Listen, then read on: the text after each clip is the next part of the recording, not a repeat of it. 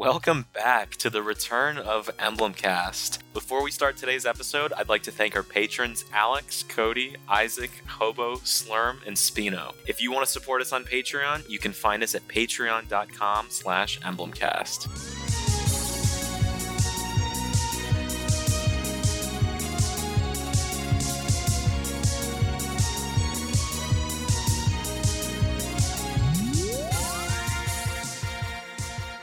Hello, everybody, and welcome back to episode 42 of Emblemcast. How are you guys doing today? 42, the big 4 2. Wish it was a, a notable number, but I mean, we're getting there. We're getting there. I mean, d- you remember We- there used to we be that passed. Hitchhikers thing, like 42 is the answer to the universe. I was That's about kinda to very- say 42 Oh, is yeah, 22 there we to go. me. Yeah. Yeah. I got my towel It's- ready. exactly, there you go.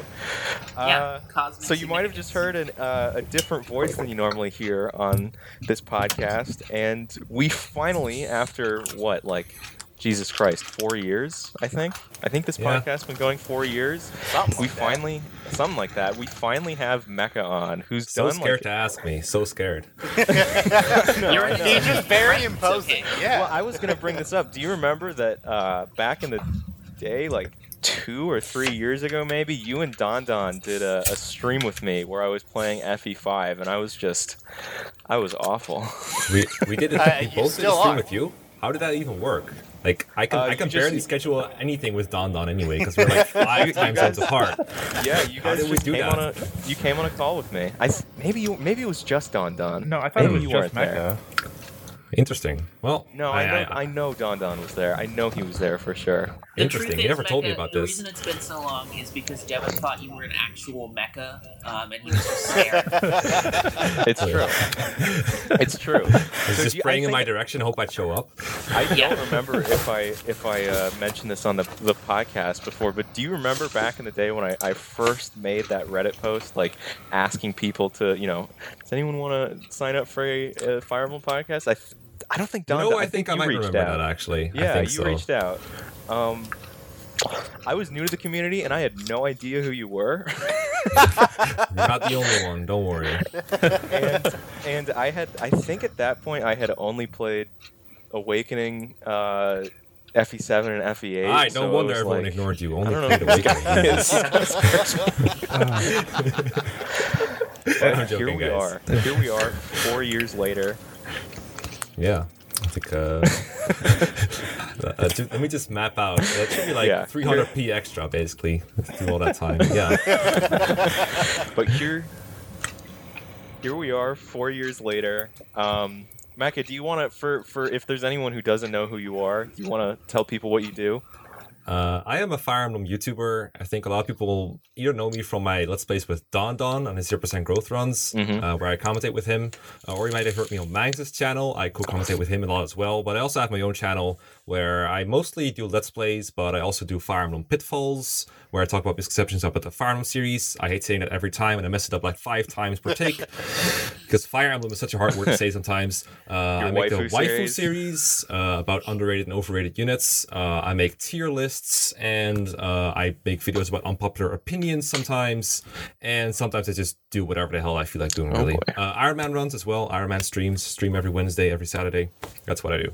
So Mekkah, I remember the first thing that I saw you on on YouTube was was Don Don's, excuse me, Don Don's channel. Like I think Yes. a lot of people. And the the first, the first LP that I remember seeing because I was playing the game at the time was FE6. And this this is a Mm. pretty commonly known strategy at this point, but it was it was my first time playing the game, so it was completely new to me. And it's when you go to the the secret shop. I don't remember what Ah, shop. Ah, yes. the And boots. Oh you sell everything and you just buy a million boots, and that blew my mind for the first time that I saw it. I just That- did that actually. My entire Did draft team has 15 moves, except for Oh my like God. a couple units who have 12. Let I'm, me tell you I'm that. really excited to do it this this run. That moment is responsible, or like partially responsible for probably my whole YouTube channel as it is today, actually. Really? Because um, the very first time before I was a Fire Emblem YouTuber, um, I was I was watching Don Don's raw runs with no commentary, just the playthroughs, and he just was just posting videos on like Serenes Forest or something. And I watched one of those videos. I was like, you know what, this would be a lot of fun to watch with like commentary. So I asked one of my buddies, Colonel M. I don't know if you guys know his name at all. Sounds kind of familiar, I think. Yeah, Yeah, I, he, he was in I've Serenes Forest as well at the time. I remember watching that video when it came out too. oh, okay, okay, good. Yeah, so we, Yeah. we both decided to get on and just commentate his video. I think I asked for permission, not sure, and uh, we commentated it. And I had no idea what Don Don was doing when he was selling all those items with Merlinus, right? Because he has like Merlinus in front of the armory with like ten mounted units around Yeah, him to yeah. help him sell items. yeah. You only do five at a time. You can't sell in the preps in, in FE6, so you have to manually sell a lot of shit in that armory to make sure you have enough money to buy all the boots. So I was like, what is he doing? Why is he doing all this? Why is he? It, might, it might have been the depositing of the items rather than selling of it. But the point was, Right. I was very confused. Colonel M caught on it. It was like, okay, I know what he's doing, but I didn't. I was so confused, and um, yeah, that confusion was pretty memorable for you who watched that video. And when Don Don saw us um, doing that commentary, he was like, you know what, that seems really fun. And um, we commentated FE6, we commentated FE, what was it? What, what's the next one we did? Shadow Dragon, probably. and I, mean, the rest is yeah, history. I think it was I- I 10. I thought it it was was 10 if I remember. Is Yeah. it mystery? no, I thought it went six, then Thracia, and then ten. Oh yeah, Thracia. Oh, right. Thracia Yeah, after true, that. true, Shadow true. Dragon, Man, I forgot Thracia. Damn. Wow. Rip. That's my could you favorite for- game. Yeah, praise God. honestly, I forgot that Sadly, Shadow everyone Dragon- forgets Thracia. Yeah, I guess I guess a little bit. It's it's sad, but It's, like I, I didn't Don remember if Don's he came favorite as before or well, after. if I remember, right? Come again? Is it? It's Don Don's favorite as well, if I remember, right? Uh, or is it just yours? I, thought- mean, I- I, I don't know liked- for sure, but the guy has taste, so probably. It's true. It's true. I- It, I- I am. I, will- I will say I finally have another person on this podcast that calls Thracia the, the best game in the series. So Well, if I recall correctly from like there's some Reddit posts a while back, I think Don Don's favorite was actually FE12. And Just That's in a- terms That's of Really? also possible. That's also a game for good taste, though. okay. They're both acquired tastes. Definitely acquired tastes. they are. F, FE12 is one of the few. I think it. I think it's actually the yeah. It's the only game in the series that I, I have not even like opened yet. So I'm excited to when we eventually do a retrospective of uh, 10 or 11 and 12. That that'll be a lot of fun. Oh, for Yeah, sure. I I love still FE12. I'm playing to it right do- now. do an entire like 1 11 12 draft just for fun but no one else Oh wants god, to that sounds like Well, a mess. Well, One, more did one of those how, how would you do one? Could you do one, three, 11, 12, I guess. oh yeah, Yeah, that's what I meant God. yeah, Yeah. Yeah, yeah. But it's more of just like after after like the third third or fourth round, then it's just Yeah, you're of just kinda drafting. Then picking like scrubs. literally who's. Yeah. i mean what Archanea draft is that not true for though yeah. But that's also why Archanea drafts are kind of also kind of lame. Just get to- Is there is there a, a two part draft for them? Like um there's always a Uh, draft for Tellius? everything. you can find a I draft for anything Devin I could Yeah. find you a Sacred Stones and FE10 draft if I wanted it doesn't, like, it doesn't matter now If it's does- actually fun to play that's a different story but mhm. I, I've actually done a combined Tellius draft before, and I've even done one where we just draft for all the GBA games. Combined that's draft a lot of fun. fun because you can transfer I think yeah, Mhm. exactly. Like it doesn't affect gameplay that much, but it's just nice to know that you're making a difference. right. I mean, we know how much you like to use uh, the the mist uh, magic sword thing, Oh my Husser. god, yeah, that is So it's not stupid. good, but it's it's so stupid and fun. On that subject, actually, I just had Sophia like almost solo like the Zephyr chapter. Good. I mean, good timing as well because her uh, resplendent heroes art just came out or whatever. Oh, whatever. perfect. I I know. mean, Seems like thing, an like- odd choice. Everyone knows like characters like that are pretty bad, so I don't usually Yeah. use them. So then in drafts, it's fun to like cut loose. Like, sure, Oh, yeah. her a speed wing. Why not? You know, I, sure. I think you'd be surprised, uh, Husser. I, don't- I mean, I think Mekkah can certainly comment on this. I remember one, one of the when you started your own YouTube channel, uh, apart from Mhm. Don Don and everything. One of the first, b- besides the the Pitfall series, one of the first big videos I remember really kind of blowing up was your uh, Amelia video. Yes. I Yeah, oh, yeah, the Amelia video. yeah. Yep. That's uh, that was uh, a video that literally started with, okay, I'm just gonna make a quick video and it was like 20 And then it minutes was long. yeah, yeah. It, was, it And wasn't anywhere near the- quick. That thing happened to it. I Mhm. guess it was just like a perfect combination of like a fitting title and thumbnail and the content that was just controversial enough to get a bit of traffic, and the rest is history, really. But I think so. I remember you got a response to it, didn't didn't you? That, oh that- yeah, the response. Do I talk about the response? Okay, I guess I'll talk. Yeah. So Yeah, go for it. okay, so there was there was I mean that comment section is full of people defending Amelia, obviously, because she's Yes. very popular among Yes. people who like to use a certain kind of unit. And I've always said, if you want to use these units, that's fine, but let's not pretend that they're good. Um, this one guy was very convinced that she was good. He made like a Reddit post, but I think it linked a video where he just talks not just for the 20 minutes that I did, for for 90 minutes. Oh, Yeah. oh my why god. he thought Mhm. Amelia was good. 90 minutes. And I was like, I That's some responded to it. dedication. Like, yeah, that's some that's some true Amelia dedication. But I guess if you're an Amelia player, you have to be very dedicated, right? 'Cause it's- That's true. How, how is there even So- 90 minutes to say? Like, the only argument is, you know, look at her total stats at the end. That's Yeah, like. growths, I guess. kind of like. Well, Her the thing is, he, he even was also like, yeah, he was also playing my video out and then responding to it. So that I guess that we could take off like 24 minutes just based off Sure. of that. Okay, so you're left Yeah, with like yeah. 60 something. Uh, um, I was like, you know what? I don't want to watch your whole video, not because I hate you, but because 90 minutes is a long ass time. Maybe it wasn't even 90 minutes. Maybe it was 60. But anyway, uh, I would respond to him like, hey, do you have like um, a script or a write out of your thing so I could just respond to your points? It's like, Mm-hmm. no, I don't. Which So just further confirmed to me that the guy was just kind of blurting out whatever came to his mind. It felt like. right. Sure. Yeah. So I was like, you know what? I'll just have him on recording and I'll just talk to him about it and see if we can reach some kind of agreement and Mm-hmm. made a video out of it. Don't really feel too great about it because honestly, I, I think he kind of made himself look a little sillier than he should have probably. Like, I don't think he had a very coherent argument at, at all as to why Amelia would be good. Like, all he got me to admit was that Amelia was like trainable, which is true. But Which yeah, that's no for every general I, I think if, if anyone says this at all, it's it's certainly you. Uh, even though you know you're you're known to be this sort of advanced player or whatever, like, like you just said a, a second ago, you you always advocate for use whoever you think is fun. Yeah, I, I Mhm. just I just finished an FE8 Iron Man. I used Amelia, I, but I, I did promote it to, ca- to Cavalier and Paladin, but I used Amelia. Yeah, because After you're not FE6 insane. playthrough, FE6 Iron Man, Sure. yeah, she got insane. FE6 Iron Man, I trained Wendy. Like, Wow. come on. I mean, there's there's not e- even even units like Marty, who I would assume Marty is probably in the running for worst unit in the series. Oh At yeah, least that yeah, that was comes miserable. to my mind. But Marty's Eh. usable. You can still I use think him. Marty's nice. Like, not good or anything, but I think he has some pretty good early game utility at least, and that's more than That's a lot true, of units that's can true. say. I Better, mean, better, That's true. Like Fire Emblem Good and Bad usually just measures like how much investment they need to be good because almost everyone,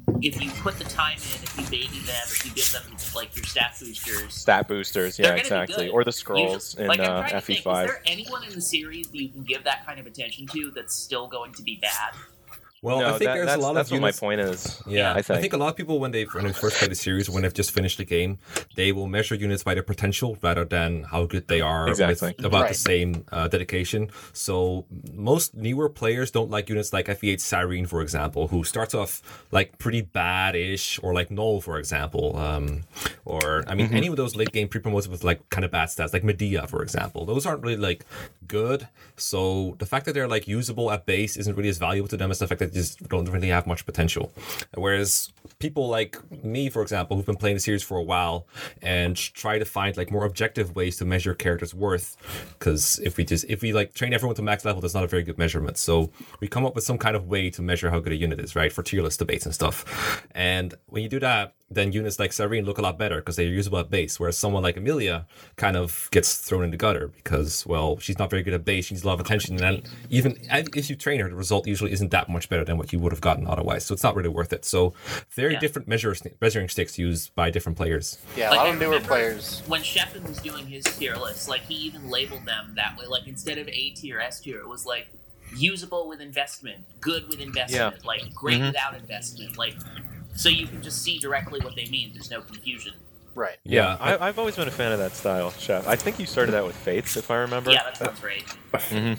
I guess I'm trying. I'm, I, I don't even recall the sort of tier list. The only tier list I sort of remember is when I sort of ins- I just labeled them as like Super Ball and ball in. Well, that's, that's just talking Like about. that. Yeah. That's, that's, I remember, no, like You when did that Fates with just came out, I didn't really know very much yet then, so I was like following all the stuff you posted very religiously. Yeah.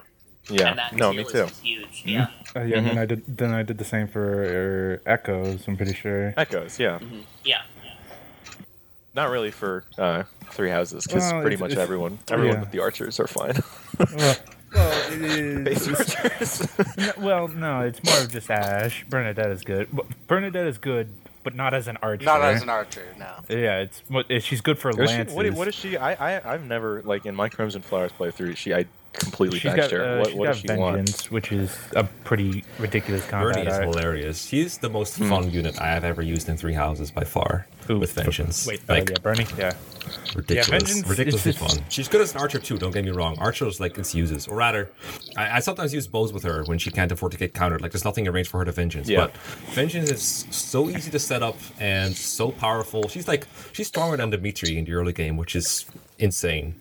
It's Wow. s- such a stupidly strong unit, and like I, I find it amazing that people put her low on tier lists and stuff because her strength is supposed to be low. Like she has the highest attack power in the game when you consider everything. I think. Uh, I think it's the- just I think- people I think don't Dedue, really- actually. Uh, Dedue technically, because Dedue also has vengeance. Yeah, but the Deuce problem, I don't remember off the top of my head, but I, there's a couple of things that make Dedue worse at vengeancing than Bernadetta. One of them, I think, is that he get, just gets um, vengeance later. I think he gets a at higher rank. No, they're and both. They're both. availability is pretty uh.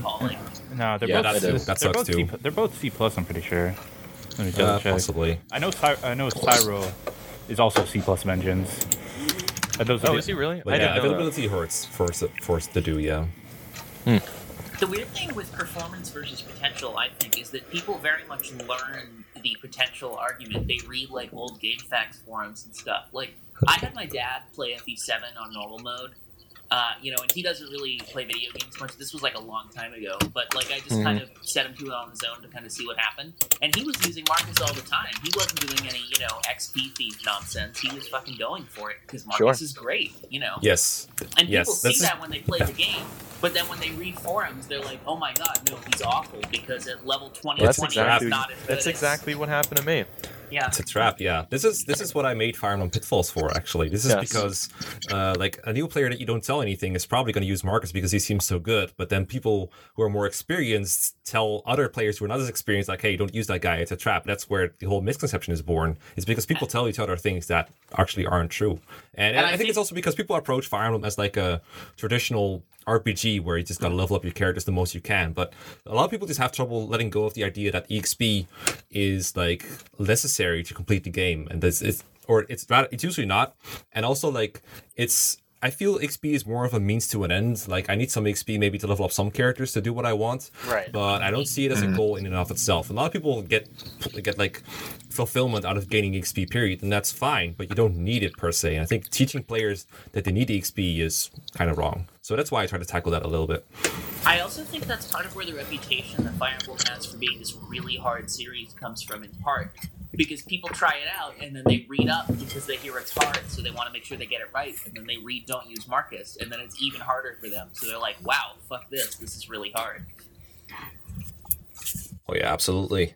It's like Well, I I, think mean, the- I the think other permadeath big doesn't help either, but yeah. That's Yeah. yeah, that's exactly what I was going to say. And I think that's part of the reason why the series has been so successful. After, I mean, FE12 did it first technically, but Awakening. what you mean Yeah, I mean, casual like- mode? For me, at least, that Yeah. reputation definitely scared me away. And then, you know, I played Awakening when I heard that it had casual mode, and I got so bored even that first playthrough that I switched to classic after like ten chapters. Yep. But still, the fact that it existed made a huge difference. It was enough to get you in the door at the mm-hmm. very least, and I, I Yeah, imagine it's the case for a lot of people too. Yeah, it's a good gateway drug. I'll admit that. but I do think I do think it's important if you like want to get into Fire Emblem that at some point during your Fire Emblem career you learn how to play with classic mode on because a lot Oh, of yeah, games just don't have I, casual I mode. I think we all agree on, with that. Yeah, for sure. Yeah, because if you restrict yourself to only casual, you leave yourself a very small number of games, and a lot of those games aren't really very hard to begin with, with exceptions like uh, Yeah. like Conquest, maybe for example. Conquest is a little bit more difficult Sure. than like Awakenings and Birthrights and whatnot. And Phoenix mode is not a mode we need to touch. no. But Devin, I have nothing what against if people who play really Phoenix mode, but damn. experience Fates' amazing story. yeah, yeah. I won't lie to you though. When I'm playing Revelation, I kind of wish I could just turn Phoenix mode on and just not have to reset chapters. yeah, That- just for a couple really of nice. those really awful chapters. Here's the Yeah. secret uh, to playing Revelation Mekkah. There's a little button Don't on your play it. 3DS. if you press it, um, you never have to worry about it again. People keep telling me this, but I can't figure it out. So I just gotta finish the game. I'm sorry. I'm almost done with it, though. Almost done with it. All right, that's great. You'll never have to touch it again. I, I played it because I'm like, well, I run this podcast. I feel like I need to experience it. Uh, it was a waste of twenty dollars, and, and I wish I could get a refund. Yeah. sorry, I'm sorry for my, my Revelation lovers. Blazing Knight, if you're listening. I remember I got the special edition, Revelations. So it meant hmm. that I could play Revelation like whatever it was a week before other like Americans. So Yeah. I tried it out and I was like, "Wow, Fate sucks." And then you guys were like, "No, just, just play Conquest." I've been kind of thinking about going back to Fates. I haven't touched the 3DS games in I don't know since the Switch came out. Yeah, probably about the same for me. I haven't. I Mhm. think I did a playthrough, uh, like a half of a playthrough of like Lunatic Birthright a while ago, but I never really finished it. it's still I know this is this is a little bit off topic and we've touched on it in the podcast, but it still really does blow me away how uh, sort of s- uh, you know people compare uh, Three Houses to Genealogy a lot, but if if anything, it's almost more like Echoes slash Gaiden. There, there's a lot of similarities between those games to me. Um, I So- mean, I don't see a world map, so I'm curious what you mean. Yeah, I mean, I guess Not, not as much the world map, but I think just the, the promotion system, The the, way that yes. stats kind of work and stuff in that game. Yeah. Yeah, oh yeah, there's definitely similarities. I just think that the comparison to to genealogy is more natural because there's so many references to things that are in FE4. But uh, That's the true. promotion Yeah. system from Echoes is nice though because it encourages people to just promote when they want to instead of promoting Mm-hmm. um, as late as possible to get the most potential. I really like that about Three Houses. Yeah. I agree. So how, how do you feel about Three Houses in general? Okay, so uh, I'm a really big fan of the game. First of all, just I, I love it. Uh, it's it's it's fantastic. It was much better than it was looking out to be for a while. We, I remember the time we only had a trailer that was looking like it was just a high school drama, and I really hated that. But after the Yeah. war trailer came out, where it, it was revealed that there would be like some kind of conflict between the houses, that was when I really got sucked into it. Um, I played Golden Deer first playthrough. Really loved doing it. Uh, as I played it more and more and more, the game has kind of worn on me to the point where I kind of have a bit of a break on Three Houses. I think it's still a really interesting game. It has a lot of analysis potential. There's like a lot of potential waifus, I guess I could put it. Um, it's it's a really fun game to play occasionally now, but uh, as you play it more and more, the things that are so good about it, such as like the presentation and the, voice acting, uh, those kind of things you don't really see much of on a, in a second or third playthrough. Uh, things start to get repetitive, and then the things that are negative Exactly, about it start to come out even more, like how repetitive it is, and how much of part one is the same, how much maps are reused, uh, how boring the objectives are. Like really, when it comes to like the core gameplay of Three Houses, it's kind of just a sandbox that's not too interesting after a while. There's still like fun things you can do, but I, I really hope that future installments will go back to say Conquest style gameplay or FE12 style gameplay or even Radiant Dawn style gameplay. Because if we keep Yeah. getting releases with Three Houses level gameplay, I'm not going to be very happy about it. Like the customization aspect is like cute for one game, but I don't know if it's going to like carry the whole series by itself. So overall, I think I, I think I've said this since the, since the start of my like first no since the end of my first Let's Play of Three Houses. It's like okay, this game is good, and I'm glad that it exists the way it does. But uh, I don't think it's going to end up in my top three uh, of Fire Emblem games overall. But I'm still really glad that it's much better than what Fates and Awakening gave us. That's for sure.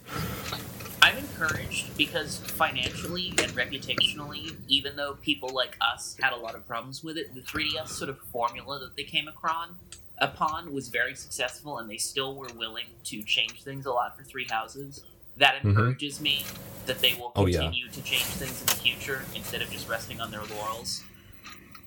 I Oh, hope yeah, so, they- especially because this is real. I mean, it's got to be the most successful game in the series now. Oh, it is. Yeah. It is. At least in terms of sales, I think it's past everything already. Yeah, I think Yeah, so. It, it passed like all routes of Fates or something. I think it, Oh, it yeah. definitely passed Awakening a long time ago. hmm It's pretty insane. It, it, it, I can really tell by like the YouTube views and everything that Three Houses is definitely the most popular game so far. And I, I mean, I Yeah. wasn't around for the release of Fates uh, when I was making YouTube videos, but Three Houses like popularity, it's insane. Oh yeah. Yeah, I think with Three Houses, the monastery was its biggest selling point, and it's also the biggest problem with the game because it means Oh, yeah. that it starts to feel repetitive and stale even in the second half of your first playthrough, and then you get to play the game three more times, which I thought Sonic Heroes taught us was a bad idea, but I guess not. I, I think they could have just solved that whole problem by just making the monastery a fucking menu, but hey, what do I Or know? Or at least have that as some sort of option, because eventually the monastery feels more like a chore than like something entertaining. Yeah. Absolutely. And we Especially in mentioned New this a lot Game of the- Plus, where like it's Yeah. assumed that you've already beaten the game once. You don't need to do all the tutorials again to learn how to fish. Come on. I know. Oh, back to fishing. Yeah, don't get, don't get me started. I've done Wait, scratch that. We don't need fish to begin with. Get those mini games out of my game. That's not cool. New Game Plus, you don't even need the fish. I hate fishing. It's just, it's just a shame how every new game. Every runs. time I do like a playthrough of some kind where I need to get either need to get footage or I'm just doing a let's play, at some point I just do like a fishing stream where I just stream my fishing and just put on random music by viewers and just do Q and A's and stuff because there's no other way to get through it Yeah, without boring yourself right. to death. It's like you gotta get through it eventually. Yeah. You may as well make something out of it. Yeah, and because like you're the game encourages you to hoard all your baits until like a certain day, like fistfuls of fish or golden fish or whatever, and then use all of it. So you've saved up like entire empires of fish, or like empires of bait. Yeah. So you're just gonna sit there pressing A for like hours and hours. It's the worst. Yeah. Are Also, you those and Don games fishing should ever stay out. games do a- sucks. Are you and Don Don ever going to do a no monastery run where you just rest every single time? Oh man. Well, Nah, man. I mean, I, I've done Fire Emblem Three Houses speed runs, and those runs are like 90% resting, or basically like skipping to a certain date. Although they are in normal mode, so I guess that doesn't really count. Yeah. Uh, you know, Rangor is doing 0% growth in Three Houses pretty well, actually. Yeah, he's done- So I think if you can do 0% growth, you can definitely do 0% monastery. Yeah, I saw on Twitter, like it yeah. possible. I saw on It's- Twitter the other day that Gas just started a, a randomizer thing on Three Houses. Oh, oh, he did, yeah. Yeah. Yeah, I'm pretty sure Rancor's actually completed every route now on zero percent growth. He, he- I know he's planned out the final chapter of the church routes. I don't know if he's Uh, recorded he- it yet. I think he has, but he's pretty far in, yeah. Uh, he just sent us. He, he posted a screenshot in the dis- Fire Emblem Discord not a while ago, showing the one turn of the Oh, of God, the of one turn. of the Silver Snow final boss. So, Oh, yeah, that's so he, he's done. He just needs to post it and whatnot. Okay.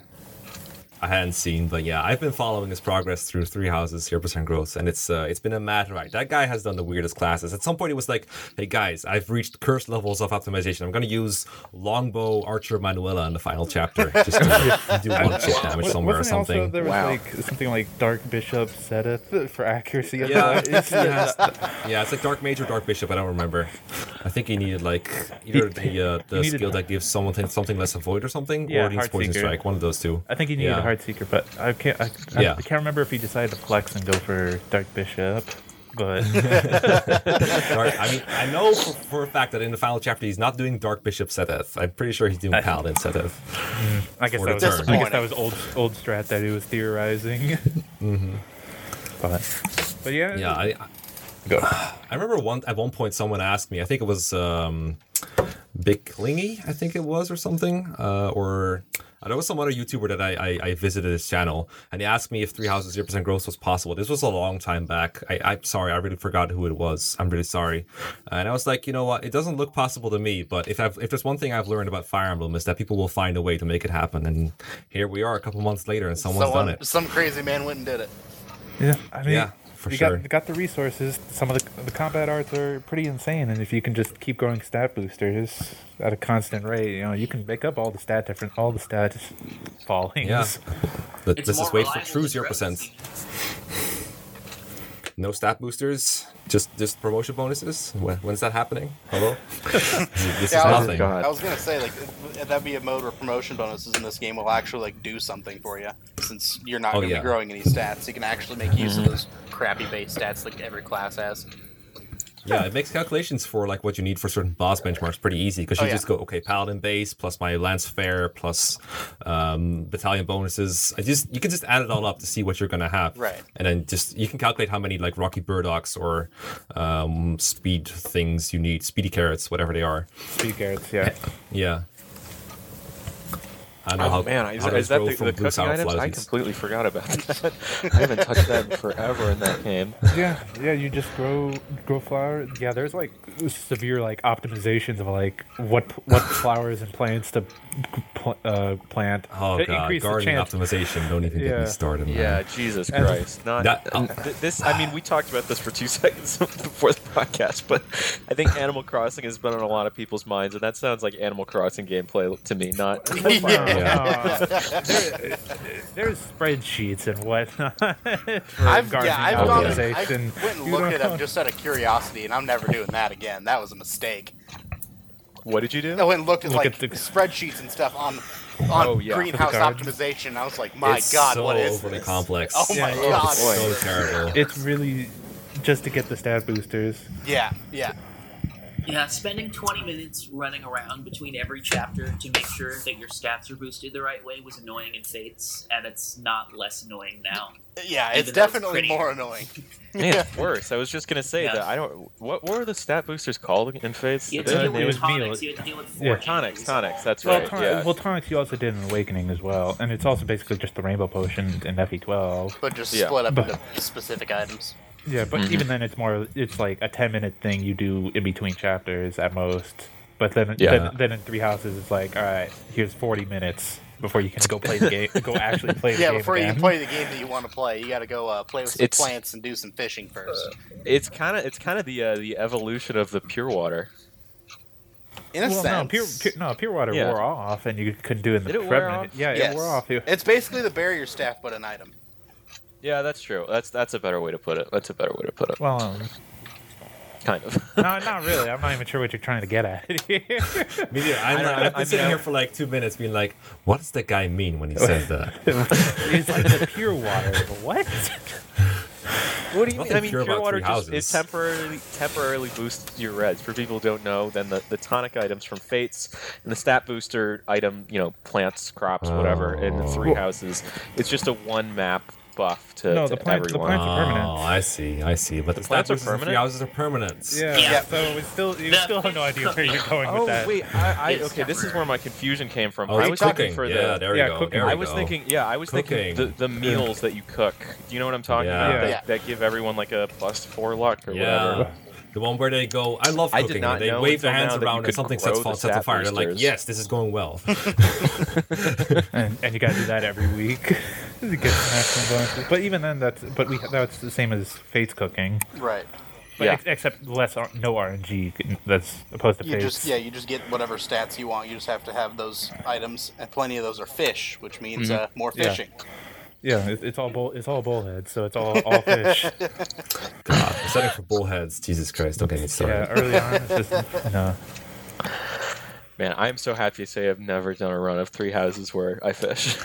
I do the one fishing in the beginning, and that's it. You know what my problem was when I tried to do that? I was like, okay, I'll just not fish this playthrough. I'll just not do it. Screw it. I ran out of food. I ran out of food. And he's like oh shit, now I gotta fish. Yeah, Yeah, I can't Yeah. fish. My second playthrough, I did Golden Deer, which is longer. uh, My first was Crimson Flower, uh, which is much shorter, and then uh, I also was getting bored of the you know monastery stuff, so I was skipping through it a lot more. And then once I hit Yeah. around the time skip, I was just out of food. I couldn't do anything. Well, the, I'm pretty sure the the dark merchant actually in part two actually Yeah. sells the stuff, but the, even then it's like okay, You get like That's one a not month. Pay that guy like for food, though. yeah, spend spend money. Making profits in time of crisis? Shame on you, dark, dark guy. Tell your Disgraceful. friends. yeah, It's like the toilet paper hoarders. Exactly, exactly. I expect that guy to show up in the monastery next time with toilet paper and uh, face masks. you know, the, you know, in a recent interview, the three the devs for Three Houses says, you know, that there's still something on the horizon for Three Houses. You know, maybe And, that's uh, the next DLC, just toilet paper DLC. Toilet paper merchants. That's what we what we didn't know we needed. The DLC is called the Porcelain Throne. It's all about. All right, um, Mekkah. Unless you have anything else you want to say about like current projects you're up to, maybe we should move on to the questions.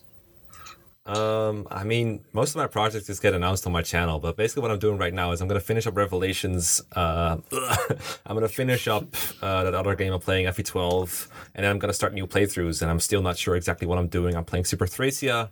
Uh, I'm gonna do an FE5 Super Iron Man Thracia. soon. Super Thracia, yeah, super bad Thracia. It's like it's like Thracia, but unfair to people who play Thracia. Oh. It's it's very mean. Cha- chapter one features an Arden with like 99 in every stat, just to give you an idea of what you're gonna fight. It's, it's not to give you an idea. It's, it's horrible, but because I started that, a couple people actually started making translation patches for it, which is super funny because it used to be Japanese only. So I look forward to playing that in English at some point. But um, yeah, if you want to see what I'm up to, just check my channels or check my Twitters, and you'll see. I also have two waifus in the making simultaneously. Oh. I still don't know which one is going to be done first, but Ooh. they're, they're going to be released apart from each other, of course. Any- but I have them up coming up, and uh, Any I've already tantali- sort of hinted at them a couple times. So yeah. Looking forward Awesome. to that. All right, should we get into the questions then, guys? Yeah, let's do it. All right, sounds good. We will see you after this music break.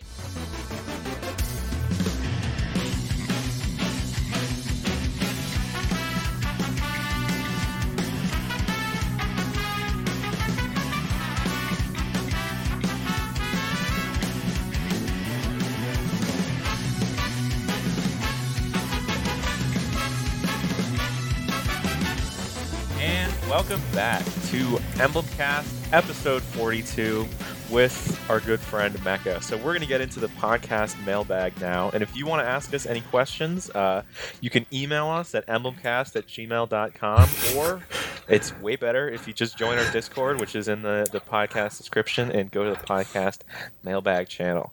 So the first question And we from also we announce when episodes are coming up. Uh, That's true, yeah. your questions in in time on Mhm. Discord, so it's just better. Yeah. Exactly. Um, and, and it gives us one place to just sort of look at any everything instead of digging through like a bunch of spam emails and stuff, you know. Email, okay, boomer. anyway, the first question is from Hammer Dan, who says, "For Mekkah, what feature would you like to see added or removed in a future FE title?" Okay, so I'm very afraid of turning a future game into Revelations, so I'm not going to suggest a new feature because like half of Revelation is new quote unquote features, and almost all of them turned out bad. What you didn't like Uh, the so shovel like and snow? elevators and stuff like that. I love snow, yeah. elevators; they're great, especially when you die after, after waiting for them. That's just that's Yeah. fantastic design. How about the chapter Uh, where you but- shovel snow? But just that that's just all you do. I mean, that's basically the monastery, but in a different forms. What about the red, what about the red blue doors?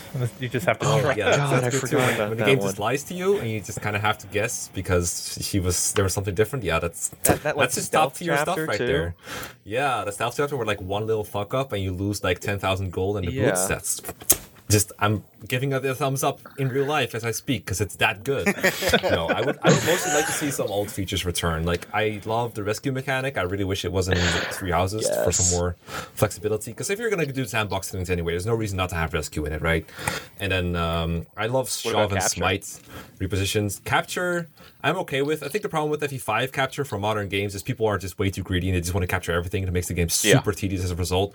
Don't capture Mm-hmm. everything in FE5. Just play the game normally, capture what you need. That's all you need to do. Exactly. Yeah. Maybe like I loathe to say that anything from Fate is better than anything from Three Houses, but the capture from Fate is not that bad. It might actually work in future installments. I would actually like that.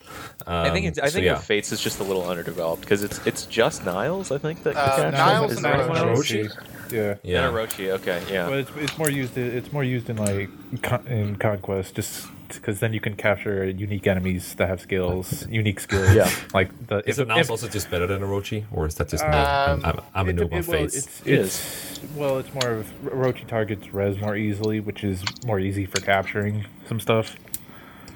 I guess. I just, I, I don't know. I've only played Conquest. I haven't played Birthright. And uh, in Revelations, you won't see me try to use either. In fact, I just killed off Niles because he had to open the door for me and then die. he, he helped me through the stealth chapter, though. So shout out to Niles. All right. Uh, next question is from Pendarin, who asks, uh, "Favorite unit who, who you hate as a character?" Man, the reverse is so easy because there's a lot of units that I like that I like hate. Because like for example, I hate Ford both as a unit and as a character. Well, mostly Oh, as a uh, as a unit, but favorite unit that I hate as a character. Uh, I think Niles is kind of a douchebag. I kind of don't like him, but then again, he's a Fates character, so obviously I'm, I'm biased against those. Sure. But like, uh.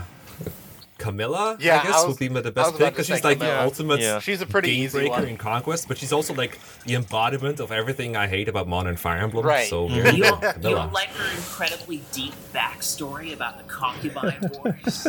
that they mentioned like maybe twice. Mommy's here.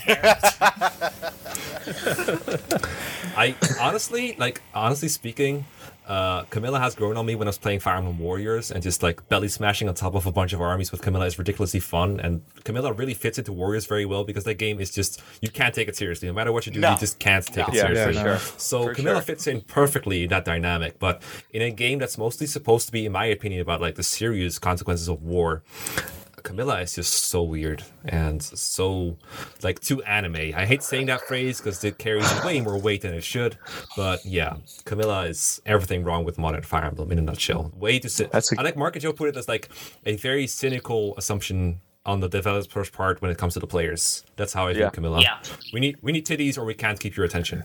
That's a good way to put it. Do you, do you, any of you guys have any other favorite unit who you hate as character? Well, my low hanging fruit was Camilla, so uh, just echo Well. literally everything he just said. nice pun You there. know what else is low Yeah. hanging? Yeah, exactly. Makalov from Tellius. Oh yeah, yeah. Although honestly, I kind of like he's a horrible person, but I kind of like him. It's kind of fun. Okay. No, no, just like just because he's funny, and mostly because in all of their conversations, Marcia just like completely destroys him. Um, As he deserves, because he's kind of. a No, I I wouldn't want to hang out with him, Yeah, but I think no. Makalov is a decently written character. yeah, Oh, yeah. exactly. Yeah. He's just a Uh, horrible um, person. For me, I don't know. I'm I can't think of any if- my, I pick- myself. if I don't, if I don't like them, I just don't use them, even if they are good. I guess, I guess, I guess biggest example that I could that would come to mind would actually be like Three Houses Catherine. I actually had, she's super amazing. She's a use- douche, holy shit. Yeah, she's super Yeah. amazing, but it's like I just don't use her at all, and I don't like her at all either. yeah, I don't, I don't particularly like her either. Um, anyway, we'll we'll move on. Uh, next question is from everyone's favorite Zerk Monster Hunter, who asks favorite breakfast when hungover. So I, I stopped drinking alcohol like quite a while ago. I still like occasionally drink like a beer or one or two, but I just realized that I don't need alcohol to have fun in my life. Uh, I just need to hang out with people. Like I'll have a couple beers and that's about it. That's all I need to have a, have a fun buzzing time. And then drinking more of that is just not worth it because you're gonna wake up with a headache and like you're you're gonna waste an entire day just recovering from it. Uh, but. I do remember Yeah. I like uh, I like having scrambled eggs uh, when I, I did was have just hangovers. going to say that. As That's someone a who smart, is in college, yeah, someone who is in college, my best hangover uh, food is, is like scrambled eggs, some some good bacon or something like that, and make sure you drink a lot of Gatorade, something with electrolytes. My secret after a night of drinking: just skip to lunch. Usually, you're sleeping until like ten or eleven anyway. Ten or eleven Yeah, casual. see, my, my thing is when it, if if if I drink a lot and I get really hungover, I can't sleep, and I usually end up waking up at like nine. You know, so it's it's best for me to get some food in me if, if I can stomach it if I have to. Anyway, we'll we'll skip to the next question. Uh, so Smithy asks, uh, question for everyone: What would your biggest concern with a possible genealogy remake be? Something that they would change or add, or I, I misspoke that something they would change or add that you wouldn't want them to. Okay, so I go first Interesting on all these, question. right? Yeah, go for it. I get Sure. to go Go for it. first. You're right? Okay, sure. Yeah, some Yeah, honor. so I made a video, of course, because I make a video on everything. I made a video on my biggest fear, which is that they combine FE4 with FE5, and as a result, they ruin both games. That's my biggest right, fear by far, because I think both games they deserve separate attention, and I think they can't really make a combined remake properly. I think they'd have to screw up somewhere. I don't think they can do it well separately. Besides that, if they do make it separately, uh, I mostly I'm mostly in favor of a faithful remake where they just do quality of life stuff like let me skip enemy phases, uh, let me auto move my units uh, to the right place. And other than that, I think I don't want it to change something like if they delete the thing where everyone has the old gold pool and they can just trade items, I think that would really ruin genealogy's gameplay because the planning aspect of it is like one of the most important parts of what makes it fun, in my opinion. I can see them do it, which is what I hate. Um, that's like my biggest concern by far. So they just ruined the whole golden item economy of genealogy, and as a result, they just destroy a little a big part of what makes genealogy genealogy. But I know I'm I'm not alone in that one. More Yeah, controversial I take I think is that a lot of people want like I'm sorry, but I'm, I'm gonna do one more, then I'm done. Yeah, I sure. promise. Go ahead. Um, Another one that I fear is that they're gonna try very hard to explain and show scenes that we don't really need to be shown. Like a lot of people want something like the memory eclipses that were like echoes or something. I forgot what they're Yeah. called. And where, for for example, show like Quan and Sigurd and Elson or Eldigan, what is, is what he's called, right? Uh, at school or something. That's like that's something that was told through like one scene of dialogue, and to me that was fine. I don't think we need a cutscene of that. Yeah, Um, and I fear they might be doing that too much if they give in to that temptation to show everything ever instead of spending time developing meaningful scenes in the here and now. Uh, but that's like that's that's a fear far below the other ones that I've named though. that's a bit more of an nitpick. Sure. Yeah. I guess, I, Luckily, well, okay, for for better and for worse, Fire Emblem remakes have a pretty good history of being pretty darn faithful with one or two sort of big added mechanics, but otherwise keeping all of the all of the good and all of the jank, as we saw with Echoes. Oh yeah, yeah, especially So- you know. I disagree, What, what I think sort of. ruin Genealogy's uniqueness the most is if they chopped up all the maps, but I don't think it's very likely that they'll actually do that. What no, I, I, don't is- think they do that. What is the most worrisome in terms of they might actually do this, I agree with Mekkah, is getting rid of the gold economy. Because that I could totally see happening, and it would Mhm. really, it would be a shame. Because that was one of the. The, the other thing. Well, go I was ahead. gonna go say ahead. that was one of the more interesting things about like your micromanaging and things you had to maintain in genealogy was maintaining your items and keeping them on the right people and maintaining your money and keeping that where you need it. And I think losing that Yeah. would lose a part of what makes genealogy genealogy. Yeah. Again, better. I think so, and it, and, it, and it makes inheriting the you know the weapons and stuff like that at, at the Right. end of part one a lot more meaningful Right. because it's a pain in the ass to get them over to someone else. And it feels like Oh, that yeah. weapon imagine if at the belongs end to you that could just character. be like, Mhm. hey, I want Arthur to have this wind tail. I'll just trade it over in one turn. Yeah. Right. I mean, trade strats can be fun, but we do that in like every Fire Emblem game ever already. So why not Yeah. do something different right. in Yeah. genealogy? Do something a little different. Well, and like genealogy for especially for a casual player, like it's the whole game building up to it. Whereas if you change it to a regular Fire Emblem trade system, it'll be like, you know, one or two turns. Yeah, I f- and I feel know, like yeah. it takes away part of that impact hmm. for going for with Chapter Five as well. You know what? If they want to make it like you can only trade items within castles or within a prep menu and at like a cost of less gold, like what if you don't have to give up 50% of your gold to trade over an item, but like 25% or something? I'd be more okay with that because that still gets rid of that flexibility you have in other Fire Emblem games. I'd be sort of okay with that compromise if that makes it more accessible to other people. Tweaking the system is different from getting rid of it. Yes. Yeah, that's true. That's true. Yeah, I agree. Same with Um, like the big maps. If they fix the movement, if they make road bonuses way bigger, if they, you know, give footies more road bonuses instead of less, stuff like that to kind of tweak the big map system so it's less tiresome. That I'd be in favor of, but just chopping them up is not the solution. No, I mean they Yeah. kept, they kept all the accuracy, t- uh, the va- avoid tiles and echoes. So uh, I think Yeah, they'd, they'd keep they'd keep those movement bonuses the same for yeah, no I, really, reason. I don't think they're going to change much. They'll add like, you know, a forging or a reclassing or something like that, and that'd probably be it.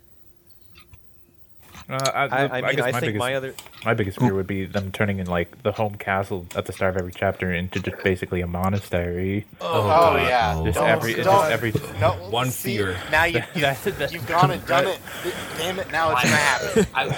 I, now I'm worried about it. Yeah, because I mean, it's it's it's they set it up. To, it'd be set up too. That's just like how you pass the time in between chapters. Is just run around a castle monastery. Yeah, no, I don't. I think even if they made it Fates My Castle, I'd be very worried about the game Yeah. because that castle is also Mm-hmm. not very balanced at all. My my other worry would be in that uh, in th- this, if it's done well, I think could be a good thing. But if they they add the whole sort of part three or epilogue thing in development where you find Oh, the part one characters that are in stone or whatever, uh, I don't know. That is a very risky move if Oh, they do that. Yeah. Yeah. Again, I I, feel like it just would lessen the impact of Chapter Five if you did that. Mhm. Ab- well, Yeah, absolutely. dramatically. Yeah. Well, I mean, Like, I- there's, there's a lot of the it's parents that are great confirmed. accident of history that they didn't have time to put it in the final game because it's much better without it Right. thematically. Thematically, yeah. And and if genealogies, late game maps are any indication, probably also gameplay wise. God. On the other hand, though, can we appreciate just the idea of a chapter five cutscene in like? 3D? oh yeah, that would be uh, amazing. That'd be good. If, if they had a good, God, if they be had a good. good studio on it though, and not Yeah, Sure. That's maybe true. not Koei Yeah. Tecmo. Maybe not the Echo Studio. Actually, the Three Houses cutscenes were like okay, but I'd rather have like the Fates level cutscenes or the Awakening ones. Yeah. Those were Mhm. amazing. yeah, not the not At the the actual. same agree time, there. though, I feel like a big part of the impact was that it happened in gameplay. Or you Oh, know, yeah. not not literally in gameplay, but like with gameplay presentation. Like this is what happens when units die in any other chapter. Also, True. True. Mhm. I can see that. But I, I wouldn't complain about a big stylish cutscene either. Mind you. hmm That's an interesting way to put it. Anyway, we're gonna. I think we'll go into the next Yeah. question. So, this is from Cody. There's a couple of things here. We're just gonna break them up a little. Um, thoughts on Path of Radiance possibly getting a remake before Genealogy, assuming Mangs' sources end up being correct. Yeah. Um, I don't mind it per se. Like, uh, I I think genealogy is definitely more dire for a remake when all things are considered. But I don't mind the idea of Path of Radiance either because the game is so inaccessible to a lot of people. It's very expensive. Uh, it's not being made anymore. Apparently, they refuse to release it on like some kind of virtual console thing.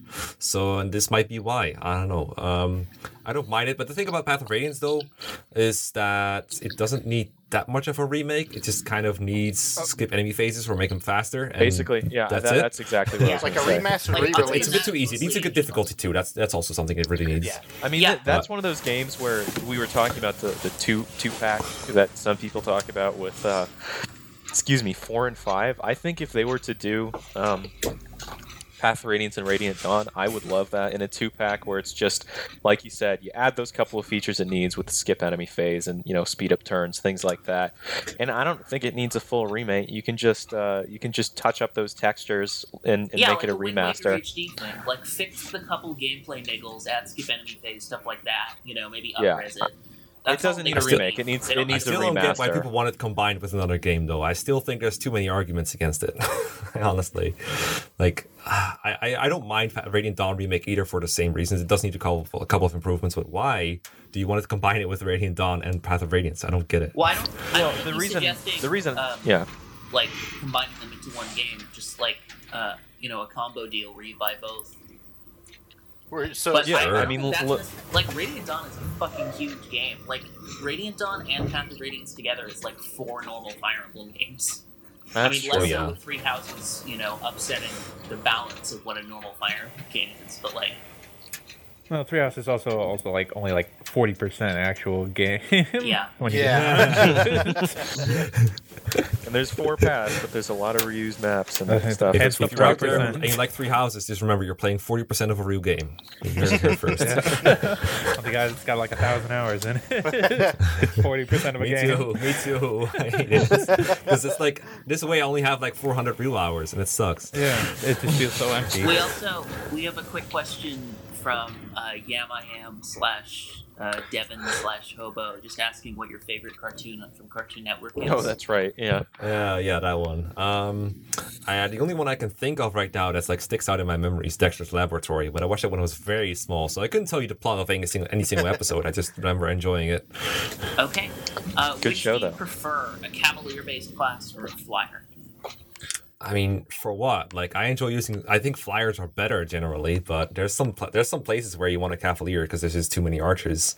Um, Yeah. I mean, I, Yeah. I love all my pre-promoted paladin boys. I love my anti-pitfalls Jagens, but I can't say no to RNG blessed Vanessas or RNG manipulated Jills or something. Like, all those are super good. That's good. true. That's it's, it's a it's a big dilemma you're putting me in front of here. Like uh, Okay. Well, overall, question- like I I like flyers. Let, us go with Yeah. flyers. yeah. Okay. Flyers. Flyer Okay, so- emblem. I'm just gonna What go is- through rapid fire because there's a lot. Uh, biggest issue with Byleth. Uh, I have a whole video on it, but Okay. basically he's um, he contradicts the the things that are shown about Byleth are not always in in line with each other. Like at one point, on one- on one hand, he's like super charismatic, but on the other hand, he's like this silent mercenary with no emotional skills or social skills whatsoever, and that really bothers me. And I just feel like I can't I can't look at Byleth and not have a cynical take on him because it feels so pandery to me. The fact that he's here. Yes. And yeah, we just I would. spent I our whole last episode kind of talking about this. So. okay. Okay. Fine. yeah. In that case, I'll leave it at that. Yeah, either go go watch go listen to the last podcast or watch Mekkah's Or video, watch or video. or do both. Mhm. Or the- both, Yeah, yeah. do both. Do But both. why not both? Yeah, Play them at the same both. time Yeah, so you can't understand it. Anyway, next question is uh, least favorite game to go back and play. Revelation. Did Yeah. you finish it yet? Next. No, Very. Every single one of us agrees. Best thing Kaga did. See, Yeah, best thing Kaga did and worst thing Kaga did as well. Best thing is, uh, you know, make Fire Emblem. That's pretty that's, Yeah, good. uh, that's pretty cool, I Kind guess. of, kind of happy about In that. particular, make Thracia. Yeah, make Thracia is, is, is pretty good. Make genealogy probably Mm-hmm. pretty good too. Um, worst thing, I mean, I'm not gonna say leave, even though that would be a very easy answer. Uh, worst thing, probably movement stars on people that move, like Shiva, and um, what's that other guy's face? That there's one boss in Thracia that like has a movement star and moves around and kills you guys with a horse Mm-hmm. layer. That's that's pretty rude. Um, Xavier's recruitments probably. Oh, uh, probably like a bazillion things in Berwick Saga that I don't even know about. Uh, yeah, he's done his, his fair share of douchey things, but It overall, almost the- feels the like praise Kage Kaga. will see into the future and see that the only way to play his games fairly is with save states. I know. With those, with those, they're pretty manageable. Like it's not that much of a problem. But if I imagine like like playing genealogy on a fucking Super Nintendo, like waiting for those enemy phases with no speed up, Well, also, or also like the ratio with the sudden ambush and moving stars, like ugh. well one of- one of the few things I disagree with uh, Chaz on as well. Chaz Chaz talks a lot about not using a guide when you're playing four and five for the first time, but five in particular, it's like, how the hell are you supposed to know any of that stuff? Oh, they yeah. really want you to like Tracy have a definitely guide for Nintendo that hard. game. They really do. Mm-hmm. You're, you're I will say I love movement stars. I think they are so stupid. It's just funny. It's the, it's I feel the exact same way about movement stars as I do about uh, you know, heal staffs being able to miss. It's just like That's funny. such an overrated issue, man. Everyone hates on it, but it's really not that big overrated of a issue. deal. It's not. It, it like almost never happens, and when it Plus, does, it's I think funny it's when just, Tina misses it's funny. someone with a thief staff. it's funny. Yeah. How do you miss a torch anyway? How does that work? Exactly. it's when you try to light it and then it just falls on the ground. And yeah, goes it's out like like where you're trying to light up a smoke. Yeah, exactly. Yeah. anyway, um, I think that's about it for questions, right? Uh, how do you feel about Fire Oh, that's going right, from yeah. set promotion lines to everyone can be anything? So I've And talked about this before. I think that whatever it does for gameplay, it is a problem a lot of the time with the characters because you have them kind of set in their classes and it's meant to be of significance and then, you know, oh, but they can actually, like, you know, here's your little, you know, wave healer girl who can also, you know, grab an axe and start attacking people. Like, there's a disconnect there. Now, you know, if you think that the gameplay benefits are worth that disconnect, that's totally fine. Like I, I don't have any objection to that. But just for me, it's kind of a problem, especially in like Three Houses when it's not just specific reclass promotion lines, but it's like everyone can be almost literally anything. It's like Yeah, I think I- it can cause I- problems. Yeah, because like for I Three Houses, it's not designed for it at all. I mean, it's, Three Houses is not designed for anything in particular. But the Mm-hmm. the reason the maps, or one of the reasons the maps are so linear and so just kill boss and you're done basically, I think is because everyone can become everything. If you had like very restricted characters and what they could do, I think they'd be more willing to have specific map designs. But instead, everyone could be a wyvern, so there's no challenging maps left. Yeah, Yeah, I was a fan of how they did it in, in Awakening. To be honest, I, I like Mhm. how that system works, and I get. I mean, I thought they overcomplicated it a little bit in Echoes, where you have these twenty different. What is it? You have the heart seal, and then there's Yeah, the you mean in that's face? the friend. but the friend. You had, you had sorry, the heart meant seal, and then you fates. had the buddy seal. Oh, I agree. I'm The afraid buddy to use those seal, items. I'm afraid to use those items when I play Fates because I don't know shit about Fates. I I'm think it like, was- These I are think it going in my convoy. it, it was simpler and it was, it was a little bit more streamlined in, in a good way. I think in, in Awakening, where you had the second seal that also worked as I think what was technically the buddy seal, right? And No. In- well, you you couldn't well. There's gain classes from other people unless you're like an yeah. Could you in- not? in- in- No. no, yeah. In Awakening, it, it was No. everyone just had their three sets of classes. Yeah, Then- that's then right, in- that's right, in that's right, Fates- besides the Avatar, in Fates, yeah. you have two sets of classes. but you can gain a set of class just through marriage or A plus supports. Sure. I think I think I like the the awakening way the best then personally. because it, it does a good job of like of uh, meshing like have people having their set roles while also still having some flexibility. Exactly. Like it makes sense Yeah. that Chrom could pick up a bow or that he could, you know, be a cavalier, but and not, you know. sometimes they do fit the characters in interesting ways. 'cause, Right. Like, okay, well, I don't really know shit about awakening characters, but the the example that people give is always that like. Oh fuck! I can't even remember. Someone, Lon'qu or Kellam or one of those guys, like used to be a thief, so they can reclass to thief, like stuff like that, Hmm. where it actually fits. I thought that for Kellam the idea was that no one ever noticed him, so Yeah. he Yeah, could be a pretty good that's, thief. Yeah. that's it. Yeah, I was gonna say n- neither of those two were thieves, and also I'm pretty sure Lon'qu is Winebird. Is, sec- is I, I haven't played Awakening in like six years. Congrats. Thank you. But yeah, you, you can do stuff like that where it's still integrated because it's manageable. Three houses is not a manageable system. hmm No, because you can be you could reclass every single character to a wyvern, nothing stops you. Yeah. Yes, yes. So with that, we have one last question, and that's from Cal Elliowood, who says, "What got you guys into Fire Emblem in the first place? Not game, but experience, people, etc." Uh, well, I was uh, I was playing Pokemon, and a friend of mine was like, "Dude, you play too much Pokemon. You should try something else." And he recommended Fire Emblem to me, and then I played it. I played FE7. I was uh, very bad at it. A lot of people died. I gave up on it. Came back later. Fell in love. The rest is history. That's that's how I went into Fire Emblem. Someone told me I played too much Pokemon. Play something else.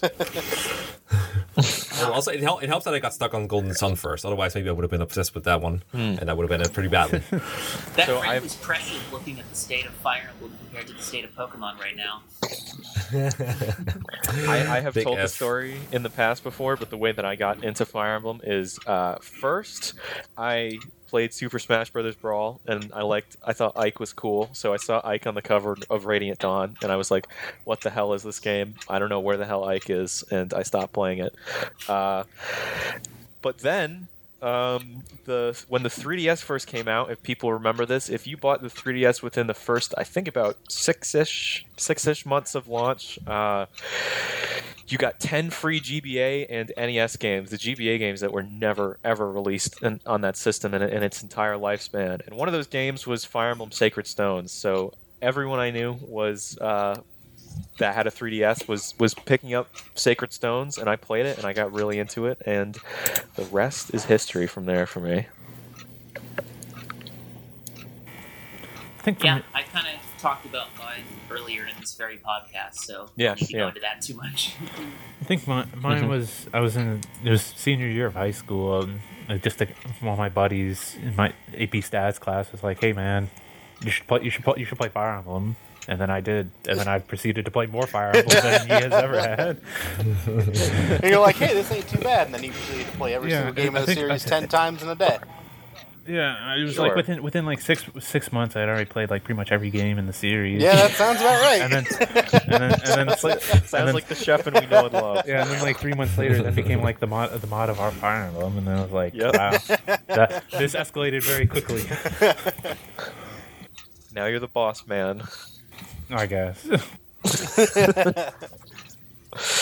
All right, so I think with that, we're going to go into our third special topic segment. So why don't we hear some more music or whatever wonderful Japanese advertisements Darren likes to play, and, and get right into well, it. now you've got it. if you All right, don't we'll hear see you guys. again, that's because I'm dead.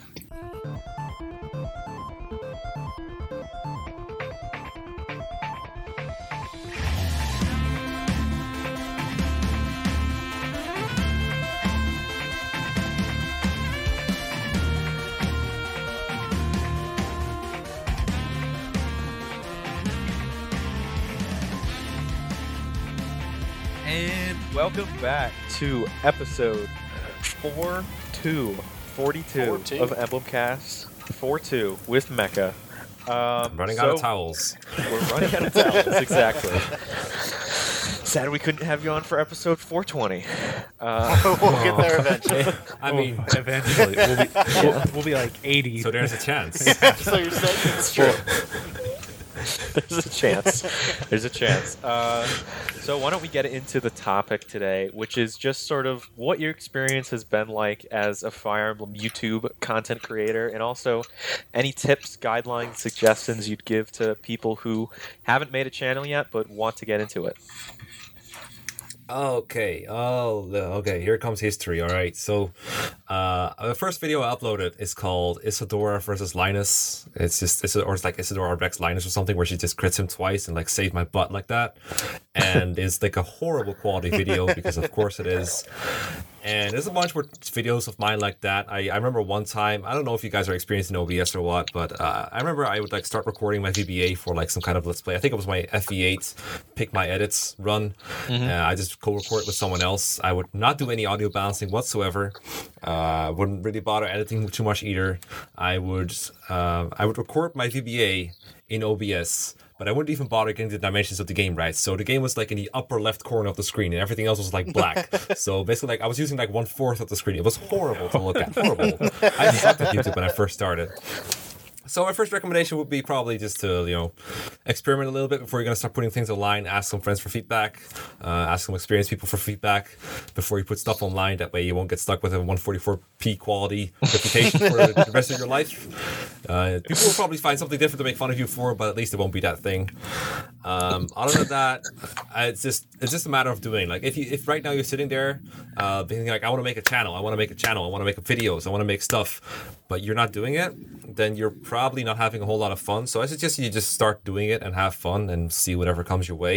If you want to make a video on something, then make a video on something. Like there's no use just sitting there waiting for it to happen. It's not going to happen just like that. And your first products will probably suck, and that's okay.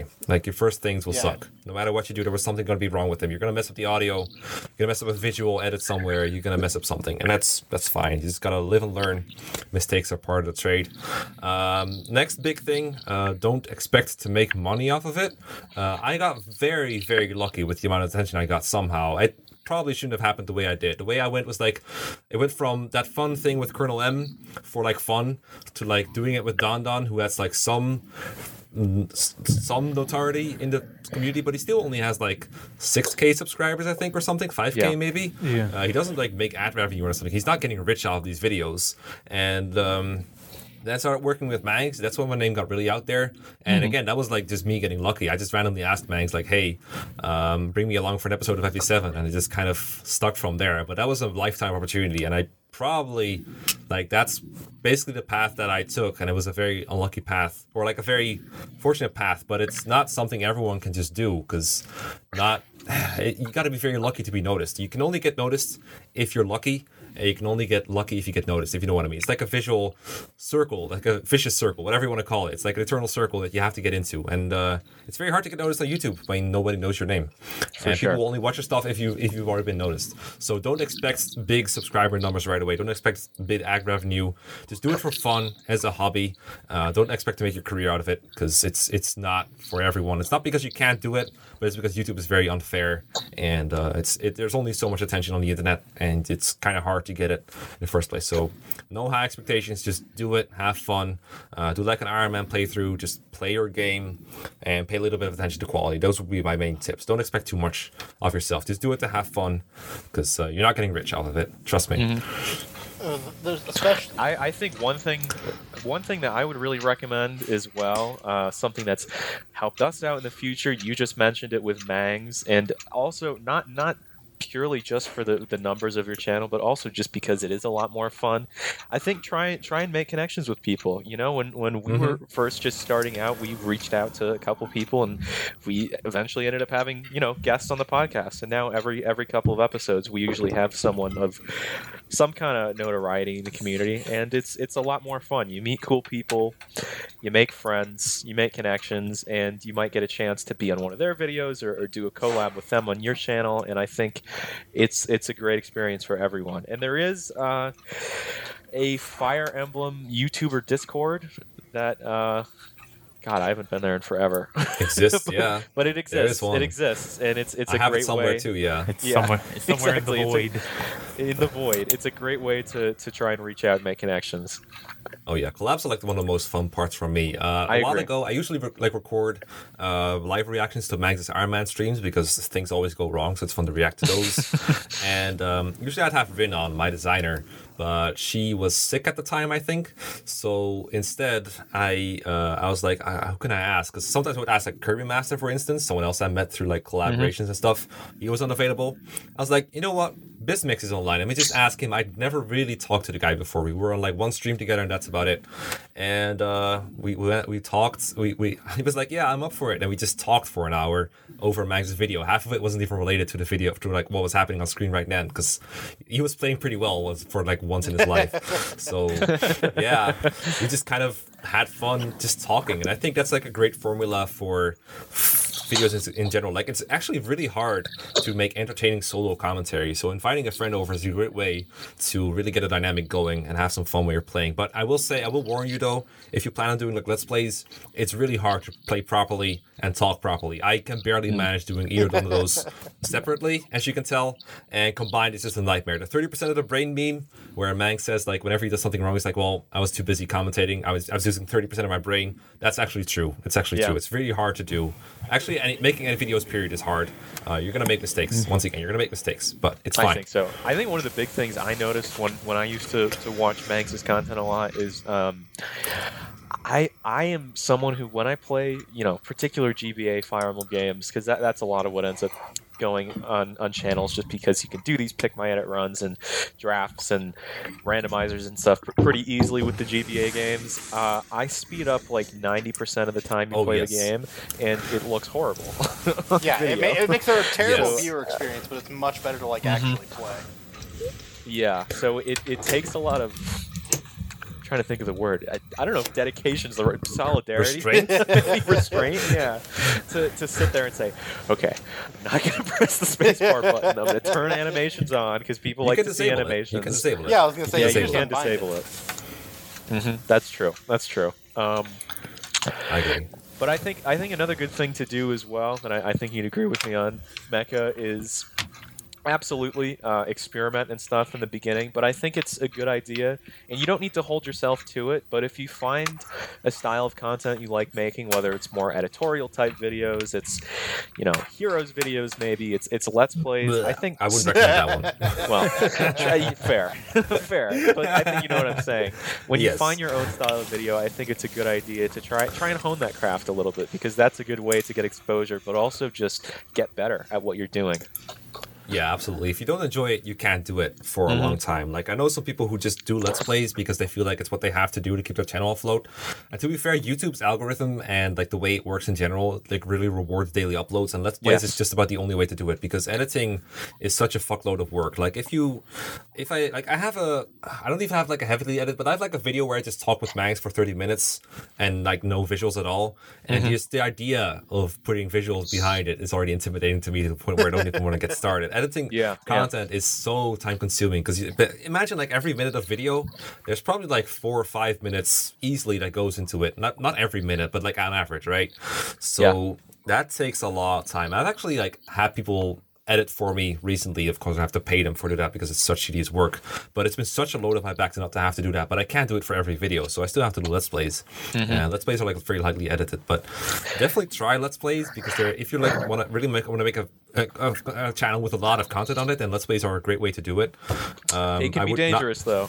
They can be dangerous. And what I'm going to say about that is, uh, I, I'm sure people who've listened to the show for a little while know that we, we have a pretty close relationship with Stevie of Lucky Crit. And I talked to Oh, him he- a couple of months ago, and he was telling me. So Stevie sort of blew up, for people who don't know, in, in the Echoes era, making Echoes Yes. guides. And he makes sort of more editorial type videos. And he tried to do, is still trying to do, a uh, Three Houses playthrough on his channel. And Is he still trying? It's just- I thought he, uploaded like one episode after he came back, but I don't know. Is he trying to I continue know. that? I don't know if, he's. The last time I talked to him, things might have changed by now. But the last time I talked to him, he wanted to at least finish his, his Blue Lions route. Uh, but it's it's just did did not particularly perform well on his channel, and you know there's a lot of reasons for that. It could be the algorithm. It could be because people know him as the guide guy, not you know the the playthrough guy. Uh, so Let's plays are great, but it again, it can be dangerous. I know a similar thing happened with Phoenix Master as well when he's done some Oh yeah. playthroughs Yeah, in the past. I think the thing with like Lucky Crit and Phoenix Masters, they certainly aren't lacking charisma of any kind to Not at all, um, yeah.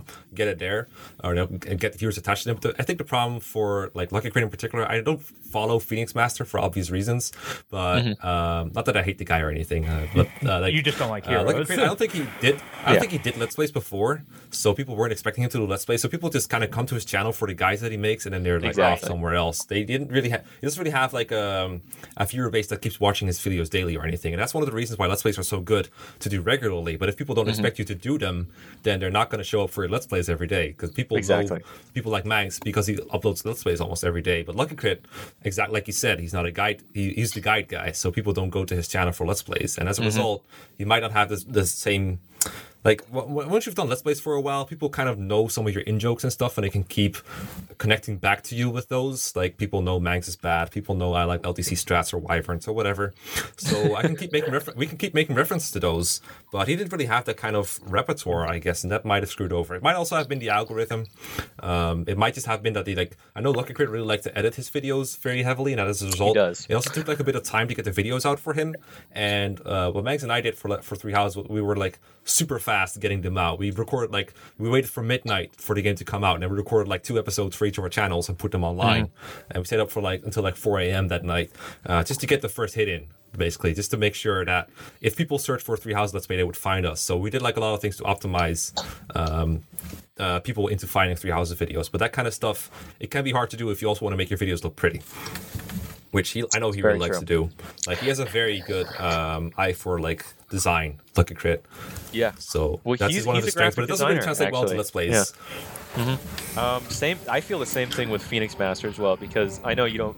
You know, if you're not into to heroes, you're probably not going to watch his channel that much. But Phoenix Master, I appreciate that he like makes people f- get free stuff though off of heroes. That's really That's good. true. It's does true. It's very cool. But his his visual design is beautiful, I would say, and his his videos are, are always really well edited. I think he's he's quite a good commentator. Uh, he's just he's a cool guy, and he's someone that we're definitely going to have on the show at some point. I've talked to him a little bit in the past. Um, but yeah, I think that's another thing where I I'm Okay, th- th- this is a difficult thing to talk about, I think, because, like we've just talked about, your, your audience can sort of get accustomed to one type of content and not necessarily be as receptive to another type of content. So I think maybe viewer base wise, it might be good to sort of pick a lane and say, I want to do this. I, I think it's okay to sort of experiment with your content at first and and figure out what, what you want to do. But again, I, I think I'm kind of repeating it's- myself here, but it's, it is it's, important to like keep throwing stuff at the wall. I'm sorry for interrupting Yeah. you. No, you're uh, keep throwing you're stuff at the wall and see what sticks. Because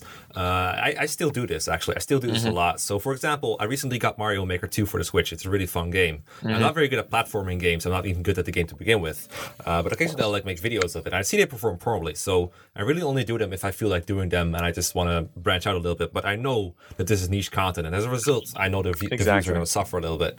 So I just don't expect them to be very good. I But just think it's had, something like- you need to be aware of, you know? yeah, Yeah. And like, if they had hit it off, if I got like 30k views on a Mario Maker video, well, hell yeah, I'm gonna keep doing them.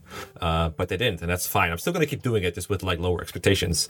On the other side of the coin, a while ago, I just started like at Christmas. I did like a tier list video for Christmas Cavaliers. It was like, all right, this is like a fun little video I put up for Christmas. Yeah, and something that's I haven't really done before. And no that- expectations. Um, it got like 30k views. I was like, all right, let me just keep doing tier list videos. So now I make like one of those like almost every week, and they're kind of low effort, but they're somehow people keep watching them. It might be something in the algorithm because they're very long. People watch them to the end. It might be because people really like tier lists. People maybe like the thumbnail style, but whatever it is, I'm gonna keep doing it because it works. Well, that's that's the kind of content that I find I watch quite a bit on YouTube where no insult at all mean you meant by this, but you know when you when you like you said, tier list is a little bit more of a low effort video, and it's about the commentary, you know, so it's. I find those those are great videos to, to keep on in the background. You know what I mean? Yes. If if you're reading or doing something else and you can hear someone's sort of editorial opinions on a, a topic in the series, but you don't necessarily. There's no crazy visuals besides just faces going on. You know, D tier, Oh, yeah. B tier, whatever. So that's absolutely another lane that you you can pick. Uh, the same kind of YouTube goes for career. Let's Plays, I find, for a lot of people. A lot of people just listen to me and Mangs just banter and they don't really care about the gameplay all that much. They just Mm-hmm. listen to me and Mangs just insult each other or whatever we do, whatever it is that we do. Apparently, it works for a lot of people. I personally, I, I, I personally couldn't watch the content that I make. I'm gonna honestly say, like, I would not watch my own Let's Plays. Like, I mean, I enjoy Mm-hmm. making them and I try to make them like fun to watch, but I, I can't really keep my own attention on like Let's Plays. I can keep them on the, in the background for like a little bit of fun for a while, but I find it very hard to concentrate on doing something like editing or writing or reading when I'm also having like music, like even music or anything with like text in it. I find hard to listen to when I'm doing something else. But Yes, apparently, yeah. a lot of people are different from me, and those people are more than welcome to watch my content because I'm gonna make a lot more of it.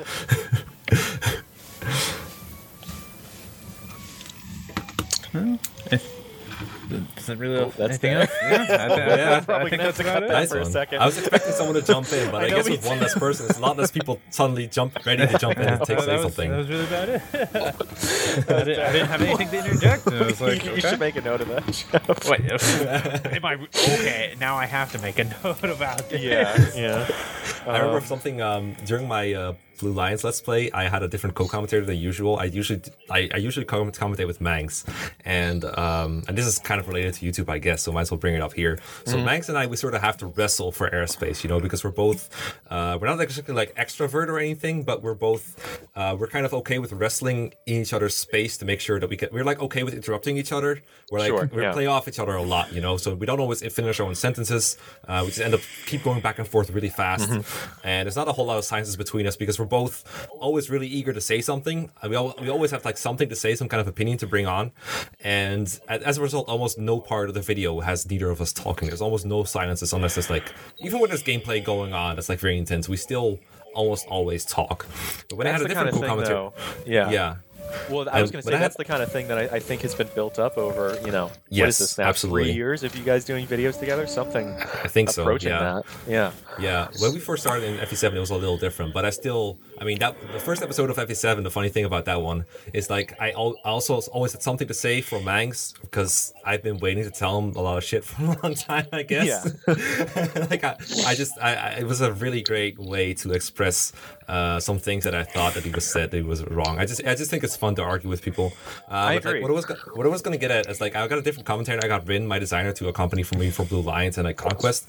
And at first, Rin is like Rin is very different from Mangs, and Rin wasn't very eager to insert herself into any like empty space I left. Mm-hmm. And I was also at that point very used to doing solo commentary. So as a result, if I looked at like the you know the wave bars of like the videos, like the sound, it's like Yeah. it's like ninety percent was me talking, like ten percent was her because she Mm-hmm. just either she couldn't get a word in because I never keep my mouth shut. This this podcast is a is a good example of that, or she just um she just wouldn't fill in the silence because she's not used to it basically. So ha- it's very important for a YouTube channel. This is the lesson that I'm getting at. The most important thing is probably to find someone that you play off well, like a friend that you can talk over to for hours. sure. That's that's also that that's worth gold for a channel, I think. I totally agree, and I think that's something that we've been lucky uh, with in this podcast. I think again, th- those kind of relationships absolutely take time to develop, and they will get better with time. But you know, I Mhm. think I think we've found a good combination of usually five, now three plus one people that that have have good synergy together. Um, yeah, no, I think uh, it, it's crazy to me, both knowing. Um, and, and I think a lot of people who've been in this community for you know at least a few years feel this way as well. Just knowing both of you Mangs pretty well, and now just sort of, man, they're they're the the dynamic duo right there. Mhm. Always doing stuff together, and it's it's it's cool to see see things like that um, in the community. Yeah, it's a lot of fun. I think me and Mangs, what what we have is like we have like a weird synergy because we we just complement each other in in a way that's like almost rarely seen. I feel like between two people that also like uh, when I first recorded with Mangs, we didn't really know each other, and for the first month or two, we wouldn't even talk very much. We talked for maybe five minutes before and after recordings, and it was mostly Sure, about practical things like set up your mic like this, or can you stop your laptop fan from screaming so loudly into my ears? It's breaking my video. That kind of stuff, you know. Oh yeah, Because that's the quality we used day, to work Mangs, with. Mangs used to be Yeah. very, very vocal about your audio quality. Oh yes. Yes, Oh I, was, yes. I was using an inbuilt laptop mic, which you guys have plenty of experience with. So Oh, yes, that, yes. that was absolutely his right. Like, like Oh, yeah. Let me tell you about the trouble that Don Don had to go through for his videos. Okay, I was using this, this laptop that would overheat a lot, or like just have a really loud fan going on. I just I try everything in my power to make it stop from doing it, but we'd have takes going where we're like perfectly commentating a chapter, and my fa- laptop fan is like it just ruins the whole take. And need to have to like edit out my poor, poor mic quality a lot, and I just feel so bad for the guy because Don Don is super perfectionist about his audio quality, and uh, yeah, that stuck for him. That sucked for him. But thank God my audio quality is a little better right now, and so that's, uh, that's that makes another thing I wanted to get into because there is a little bit of a cost. I think uh, you're gonna need, you know, you're not gonna want to use Windows Movie Maker or, iMovie, regardless of what you're doing with your content. Um, you know, there you're probably gonna want at least a okay mic uh, if if you're recording audio. What I mean, what what would you say the baseline is uh, for for people getting into this? Oh God, can I name specific brands Sure. on this? Absolutely, yeah. Okay, if you want a really cheap mic that's way better than it should be, you get the GXT 210. It's the mic I've used for, I mean, before I bought this Yeti that I'm using right now, I used it for forever. It's a desk mic, but I hooked it onto my headphones. Uh, I use, uh, what are these called? Uh, Sennheiser 210 headphones. Um, I've been using them for ages, and they're pretty good. They used to be for like my electronic drum kit. Drum kit. Uh, those are kind of expensive. The headphones are kind of expensive, so you can get anything you want. But the reason they work well for me is because I could hook that stupid mic on top of it, and that mic had amazing quality. Max would tell me, Mekkah, this mic it rivals the quality of my Blue Yeti mic, and the Blue Yeti costs about 100 to 150. The mm-hmm. GXT 210 can be yours for the ridiculous price of $25. That's not even bad. Wow. And it, the quality is so good. I have to look into It's- that. It's way better than it should be. It has like stupid lights on it that glow red. That's like very cool if you're 10 years old. But other than that, it's it's it's a way too good of a mic for it to be real. Uh, it's kind of ugly and it's not very practical. It's like a it's kind of springy, so it's kind of hard to make it stay upright. But if you want like a, a mic just to try out without too much of an investment cost, I would recommend that one. Uh, What, uh, that, what editing software would you recommend? um, well, when I started out, I used Active Presenter, which is free and bad, so don't use Yes. that one. Um, I'm not gonna get into what I use because I might get in legal trouble, but uh, I um, I actually would recommend trying. I think it's called Light Shot or One Shot. I think that one's free, and when I looked at it at it for like someone else, it looks decent. Uh, I don't really know of any other good software. I, I um, would that recommend, I would recommend. thi- This is what I use for editing my own movies and, and things. Uh, and it's good because it has a package with a lot of tools that you'll need. Um, I, I would recommend. I think this is what at, at this point a lot of people use, but I would recommend uh, Adobe Creative Cloud. You pay. I don't even remember how much, but Oh, it's, you get like a bunch of shit with that too. Like yeah, not it's just a subscription uh, yeah. service, but you, you get After Effects if you need it, which I've never touched. There's Photoshop in there. There's Media Converter, which is really helpful. There's Premiere, which is obviously the big thing that they're using, and, and Yeah, that's the video editing, other, right? Yeah, that's the video editing one, and a bunch of other programs that I've never even heard of. but Yeah, but the, the I- big things are After Effects if you want to, but Photoshop and uh, you know for creating thumbnails and stuff, and then Premiere for the editing Oh, yeah. software. Thumbnails is like a whole art altogether. Oh, yeah. Thumbnails are hard.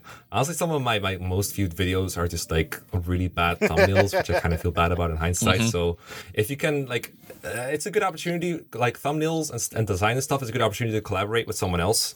Uh, like so, someone else who's like just looking to get their work out there or get practice. Uh, my first designer, uh, definitely one of those people who just wanted to get their work out there and not really like make a bu- big buck off of it. So try to find one of those. Like, don't expect people to work for you for free or like do everything you demand them to do for free. But if you can find someone who's like who just likes doing it and is okay with just doing it as a favor to you, or maybe have your designer on as your co-commentator if you like sync well, that kind of stuff. Sure. Uh, just make it like a fun little project for the both of you. Then that's something I would recommend. No, it Um, happens. I mean, we, yeah. we the way that we got our logo, which is something that I'm still proud of. I think our logo looks pretty nice. Uh, is we we we literally just made a Reddit post. We're just like, hey, we're looking for you know logos. If anyone wants to submit anything, we you know we'll credit you. We'd love to use it. And someone just in you know in my Reddit just PM'd me this logo and was like, here you go, we made that for you. And Oh, well, coincidentally, that's also how that's also how I got the Pitfalls logo. Oh, so there you go. That's a good way. Yeah, really. That's funny. Yeah, still use so it to this you know, day. I think, but I, I agree. Do not expect someone to do it for you for free. It's, no, it's don't not be a choosing beggar, please. No, don't, be, a choosing beggar, But also just know that it happens sometimes. You know, if if if you want to go out there and just make a Reddit post, make a Twitter post, say, "Hey, we're looking for logos." Sometimes someone out of the kindness of their heart will make something. But again, you know, if you're using an editor, if you're using a constant designer, you should pay them. Probably a good idea. It's probably a Yeah. good thing Probably. Hudson Yeah. left I should start. hear that I should start doing that probably. it's true. Oh, yeah. it's a little different for us here because we're not on YouTube. But you know, You know what? You know what other program program you really need for like doing anything? OBS. OBS is the best Yes. program you will ever see if you're Yeah. making Fire Emblem content at all. It's it's so good. Learn how to use it, but use it. It's it's the best thing ever, probably. I remember back in the day when you used things like uh, Hypercam to record Oh, yeah, Hypercam Hypercam too. too. Hypercam. unregistered hypercam. Uh, there, there's another one that I don't remember the name of, but it's an editing software. Bandicam. that- Not Bandicam, but there's there's another um, editing software that used to be free, I believe. I don't remember what it's called. Oh, but- Camtasia. Camtasia. That's right, Camtasia. Yeah, I bought yeah, that yeah. for a while, but I, I I'm just so used to what I usually use that I couldn't really work with it very well, and it renders And very Fraps. slowly. Do you remember Fraps? Oh, Uh, yeah. I never, thankfully, I never had to use Fraps. yeah. Oh That's man, a this pain. this is this is bringing back memories. yeah. I remember I did. I, I'm gonna go off on a tangent for a second. Back before HD uh, capture cards existed, there there was something called the Dazzle digital recorder, and it had. It was not even really what it was intended for, but it had a USB thing to plug into your computer, then three component cables, and you had to get splitters so you could put one end into your like Wii console or something like that, and the other end into your television. So it was daisy chaining it from the console to your computer, then to the, the computer to your TV. And I almost it, had to do that for three houses because Yeah. the, th- Switch is dumb like that. It is dumb, and an outputted video in uh, 480p. and all that work, and it's not even HD.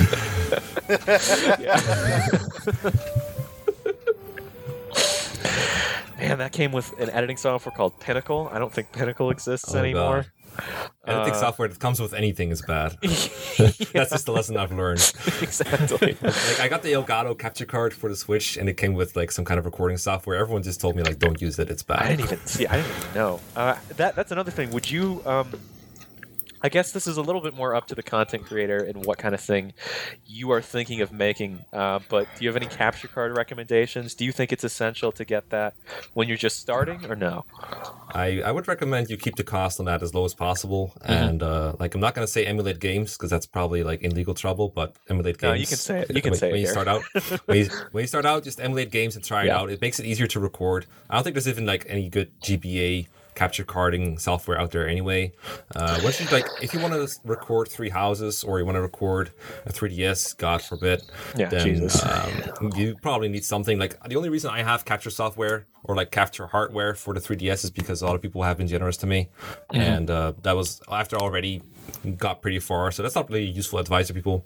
Uh, but uh, the Elgato capture card, uh, I think mine is the HD60S uh, Elgato capture card. I say I think, but I'm really looking at the thing right now, and that one's pretty good. It's it doesn't really have any delay from what I can tell. So if you want to do three houses, that's fine. But know that people are kind of tired of three houses right now, so it's not going to instantly boom your channel to success if you start doing three houses. Just start with a GBA game, uh, find an original twist on it, and start like that. And then maybe once you've made the big money, once you have 100 million subs, then maybe look into a capture card. or you could you could be really crazy, really crazy, and go go for uh, for FE5 or something. That's on Super Nintendo. Pretty easy to capture. Yeah, uh, very easy. Yeah. but again, as we've said, OBS is your friend. It's probably the definitely the best way to capture uh, emulator footage. I mean, Yeah, but- you know, real remember- Yeah, game yeah. footage at this point. Real But game. OBS is a friend you gotta treat well. You know, you gotta treat it right. It's true. Otherwise, It'll, it won't work it'll for you. you know, if if if you hit it where it hurts, it, it'll it'll retaliate sometimes. It'll fight back. Yeah. like, just let me tell you, OBS doesn't have an undo button. it's like the one thing it's been missing for years. It's apparently very tough to implement, and it's, it sucks. Yeah. Uh, OBS, by the way, it means like open broadcast software or something. Yep. That's, that's the way a lot of people, a lot of people just say OBS. Yeah. And But if you want to stream as well, very good tool Yeah. to, to get into streaming. Definitely, definitely. Streaming is also like a great way. The one thing that like streaming isn't good for is growing your channel because almost no one watches stream VODs back on a channel because streams are mostly No. fun to watch live. But it's a great way to But it's, interact di- with it's a your audience different once you have audience. one. Yeah, it's a different Yeah. audience. Um, for sure. Yeah, no, because I think I think a lot of people. I'm not sure necessarily in the Fire Emblem community, but in the in the gaming community on YouTube, a lot of people have switched over to places like Twitch just because how shitty YouTube has been for the past I don't know ten years, Give or take. Give or take. yeah, Yeah, I mean, I stream on YouTube personally because I have 30k plus subs on YouTube and I have maybe 50 subs on Twitch, so that's just Mm. Where my audience is. Yeah. But I won't lie, sometimes I wish I could use Twitch because it is better in a lot of aspects. But I, thi- I think YouTube is fine for streaming overall. I wouldn't mind streaming stream for YouTube for the rest of my days. Really, it's pre- Sure, it has a yeah. pretty good dashboard and everything. it's not bad. Um, or you could use Mixer, everyone's favorite Oh, yeah. platform. Uh, Ninja. Oh yeah, Oh. Ninja's on Shroud's on there. I'm gonna wait for Yeah, a deal before on. I go there. Or you, you could be like a you could be like Zero from from Smash Brothers and go to Facebook. Oh, Facebook streaming. yeah, I mean- Facebook streaming. I mean, Facebook is all clickbait, so it fits right in. Right? True. nice. For yeah. what I can, like for what I can for what I can tell, Zero is one of those people who uses clickbait because he feels like he has to, but he doesn't actually make bad videos. Yo, no. At No, least he's got his that going content, for when you watch his content, it's pretty, it's pretty good. But he just he he loves his clickbait, dude. He loves it. God damn, I I have such a big aversion to clickbait. I try oh, not to oh, do I it. I am with you. I see. Apparently, this is not what uh, most you know viewers like. So take this take this opinion with a grain of salt. But if I see a video that you know has got fucking boobs in the title and thirty red circles and arrows and stuff like that, and the title's all in caps, that's when it's like, great. I know what I'm not watching today. Like I, I actively avoid that kind of content. But I, I don't know. I feel dirty when I put like the word finale in all caps in my titles. That's when I Oh, feel see, dirty that's not, already. that's not bad. That's not bad to me. I know it isn't, but it already makes me feel bad. Sure. if if if you made a video, you know, uh, Christmas Cavalier tier list, you won't believe Sain's placement or something. That's Yeah. the real. Yeah. Yeah, That's when you If know you're- you've if gone you- too I far. will know. I will say though. I will say if you, if your title has a question, that's apparently a pretty good way of luring people into clicking your videos. Because you got to remember, it's not just about getting people to click your videos. About watch You also time. have It's, to it's like watch time. Yeah.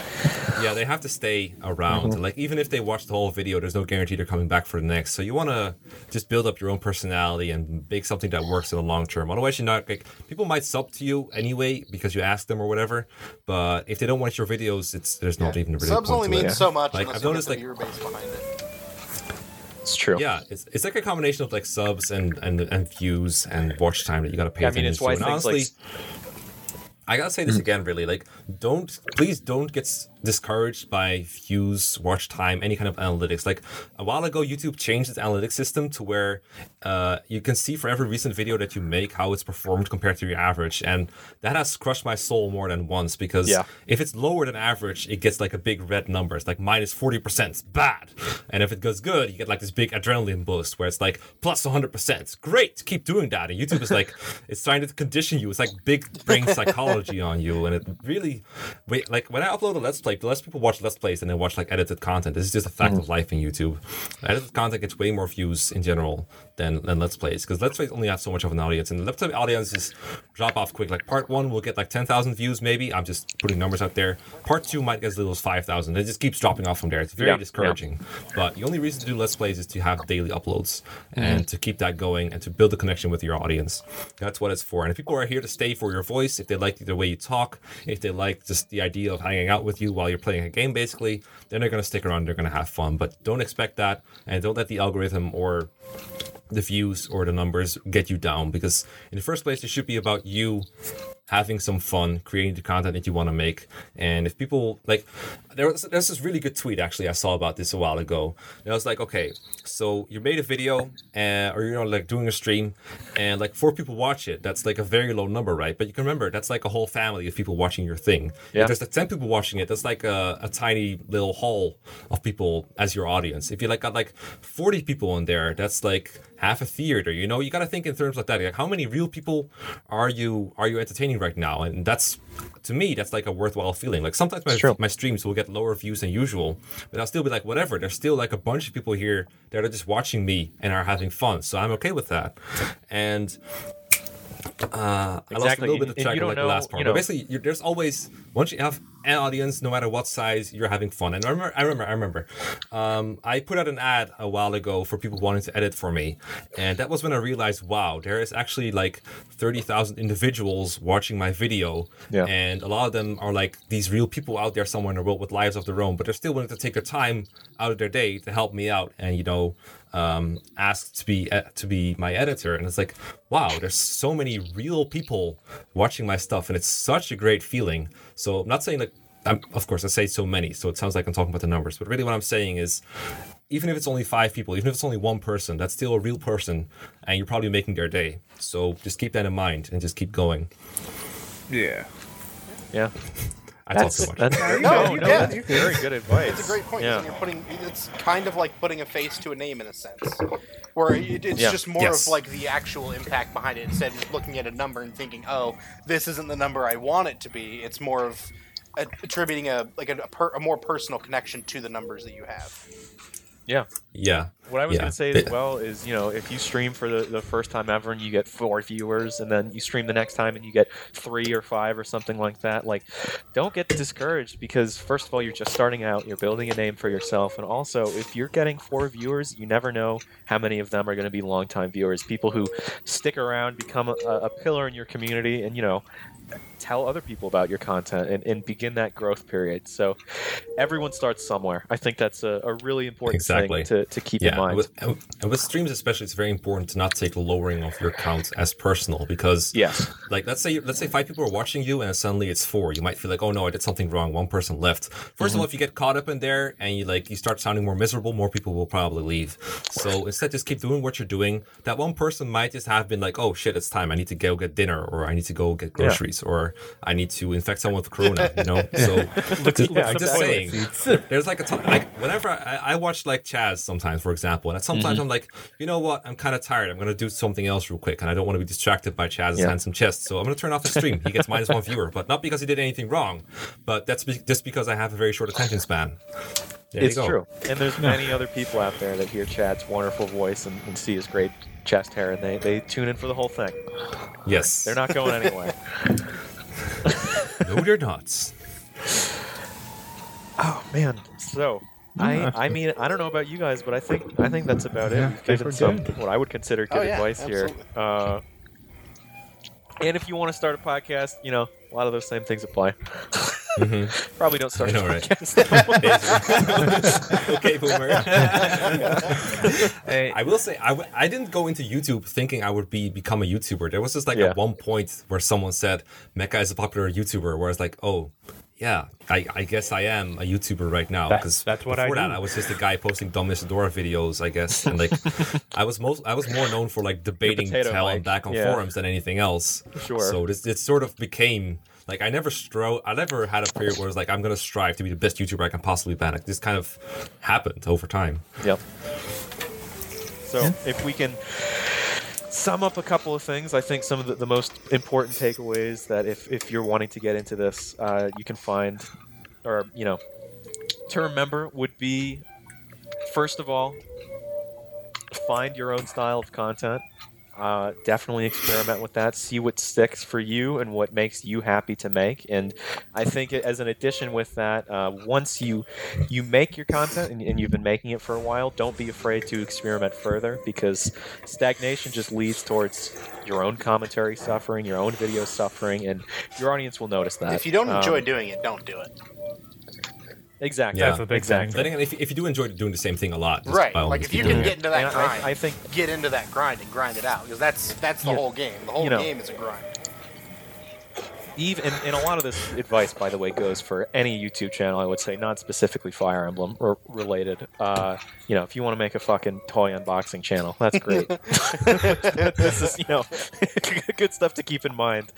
Uh, and i think that another thing that Mekkah said in the very beginning that i think i, I want to reiterate is that uh, making money off of the content that you make is is a wonderful bonus that, that you should feel thankful for, but it's not something that you should go into expecting necessarily. Um, it's it's a happy accident when it happens, if if that makes sense. Uh, Yes. we make I've explained this on, on our podcast a little bit. It's a little bit different for us because we don't post on YouTube. It's something I've thought about doing for a while. Uh, we're just on SoundCloud and iTunes and, and places like that.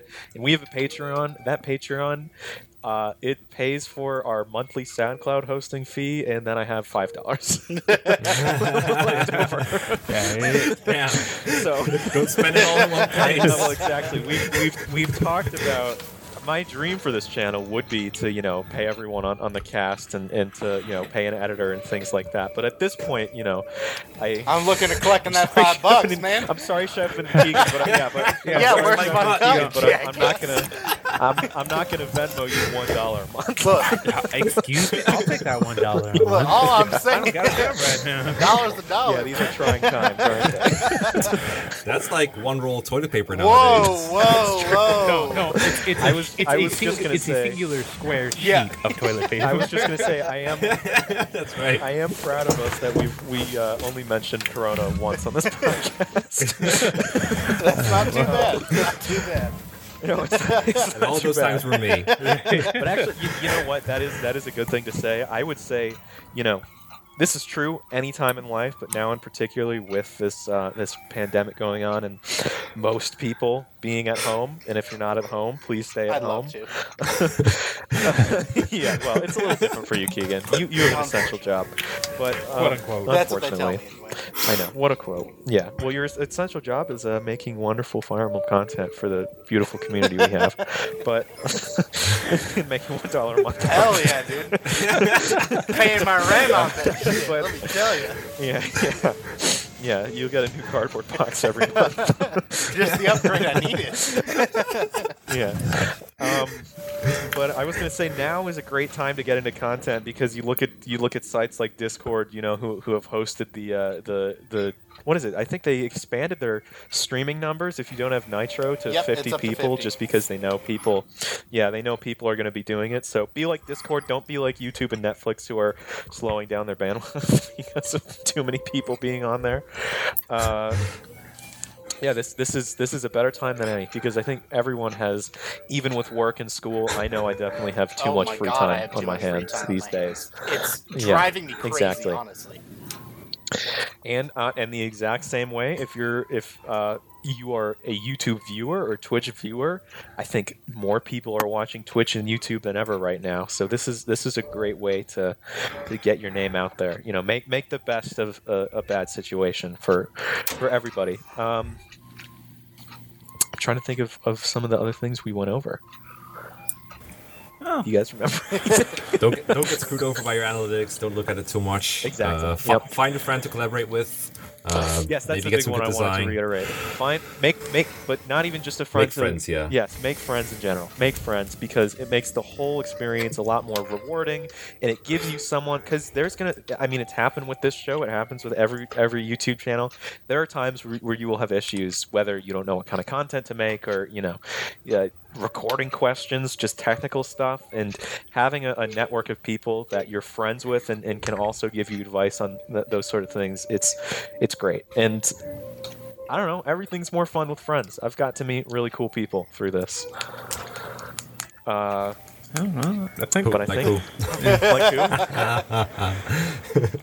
Make your name names. This guy named Don Don. This guy named Don Don. His, his co-commentator kind of sucks, but you know, Nah, I had that coming. yeah, it's true. It's true. Alright. Uh, anyway, I think I think that's about it. Do you guys have anything else left to say? I think No. we about covered it.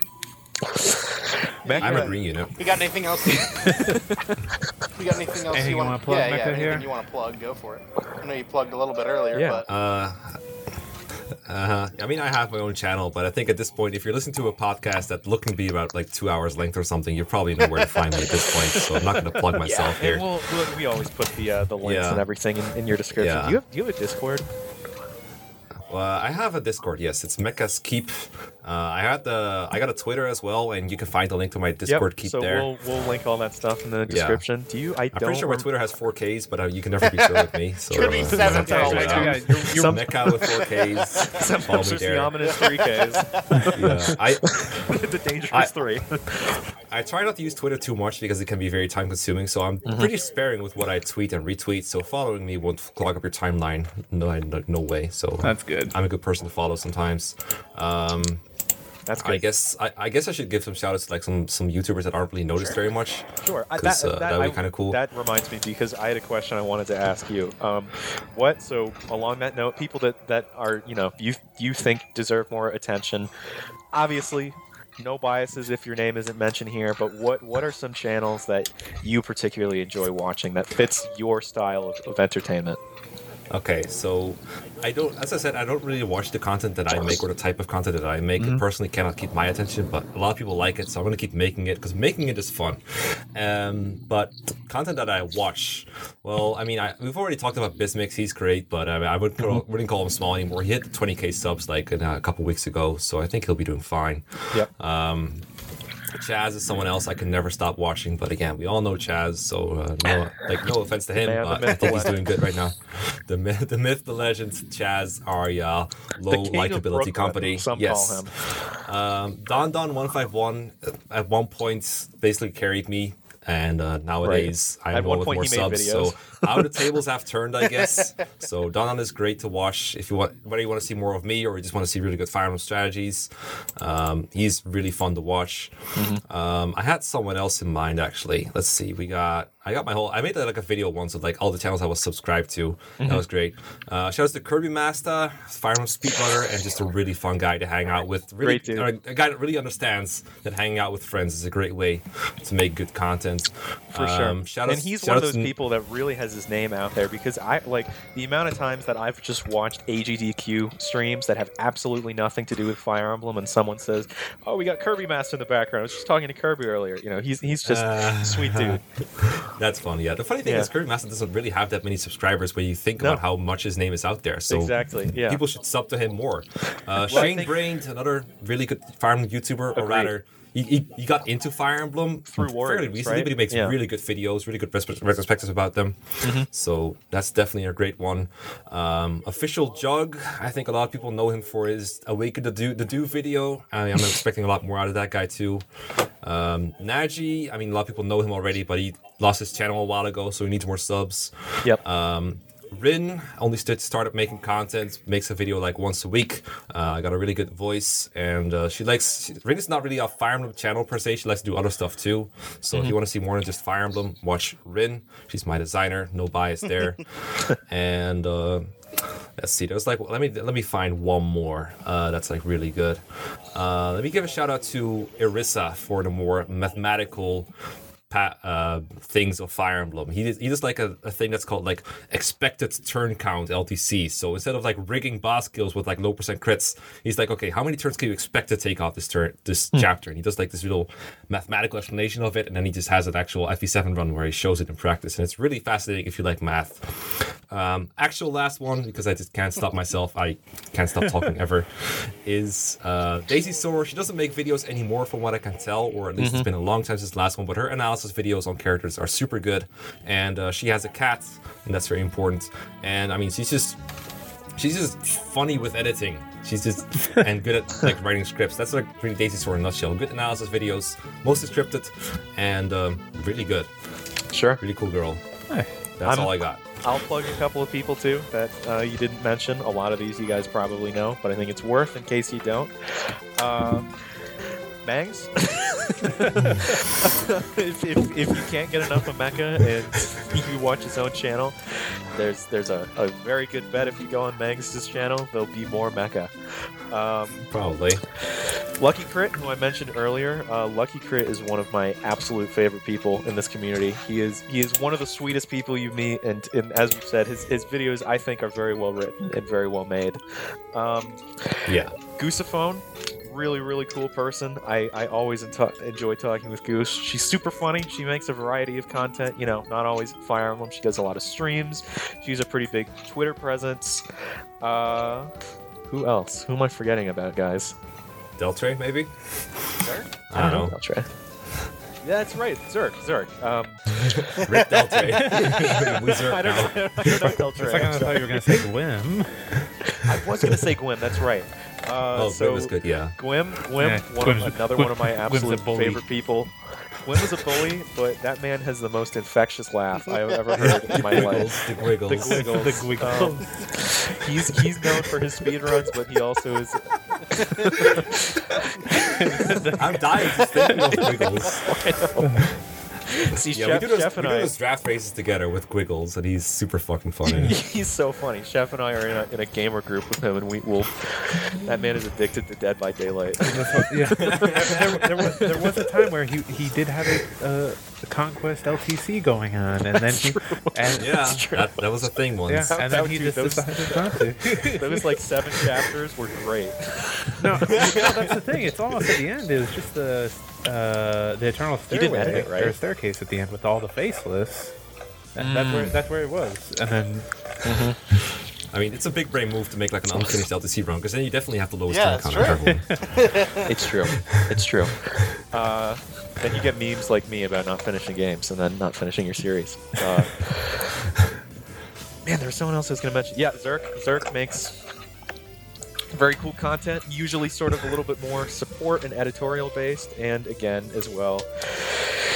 One of my favorite people, Gast. Gast is is an all around great guy, good bro. Just I, uh, I, I feel like you've named every just Fire a Emblem. YouTuber at this point. we're- we're getting pretty like close. Last five minutes. We're getting here. pretty We're close. getting close, but hey, man, e- everyone can always use more exposure and also listen to us. But you know, you're at this point in the podcast, you, you probably do. Probably. Yeah. Well, Anyway, uh, I think that's Yeah, let's about wrap it. it up here. Mekkah, Mekkah, it's been awesome having you. We'd love Yeah, to have you really again fun, at some point. Yeah. We would we would I mean- always always welcome you onto the show. Thank you for coming. Um, and we will make sure, like we said, to uh, attach all your stuff in the description of the podcast. So, thank you guys. This has been the 42nd episode of Emblemcast. guys, are we doing the draft next Maybe. episode? yes. so f- finishing up Yeah. the retrospective. might be of might be the FE6 FE6 draft. retrospective. Um, so stay tuned for that. That's been a lot of fun to to go through so far. Anyway, we'll see you guys next time. Bye. Thanks, thanks for having me. Thank you.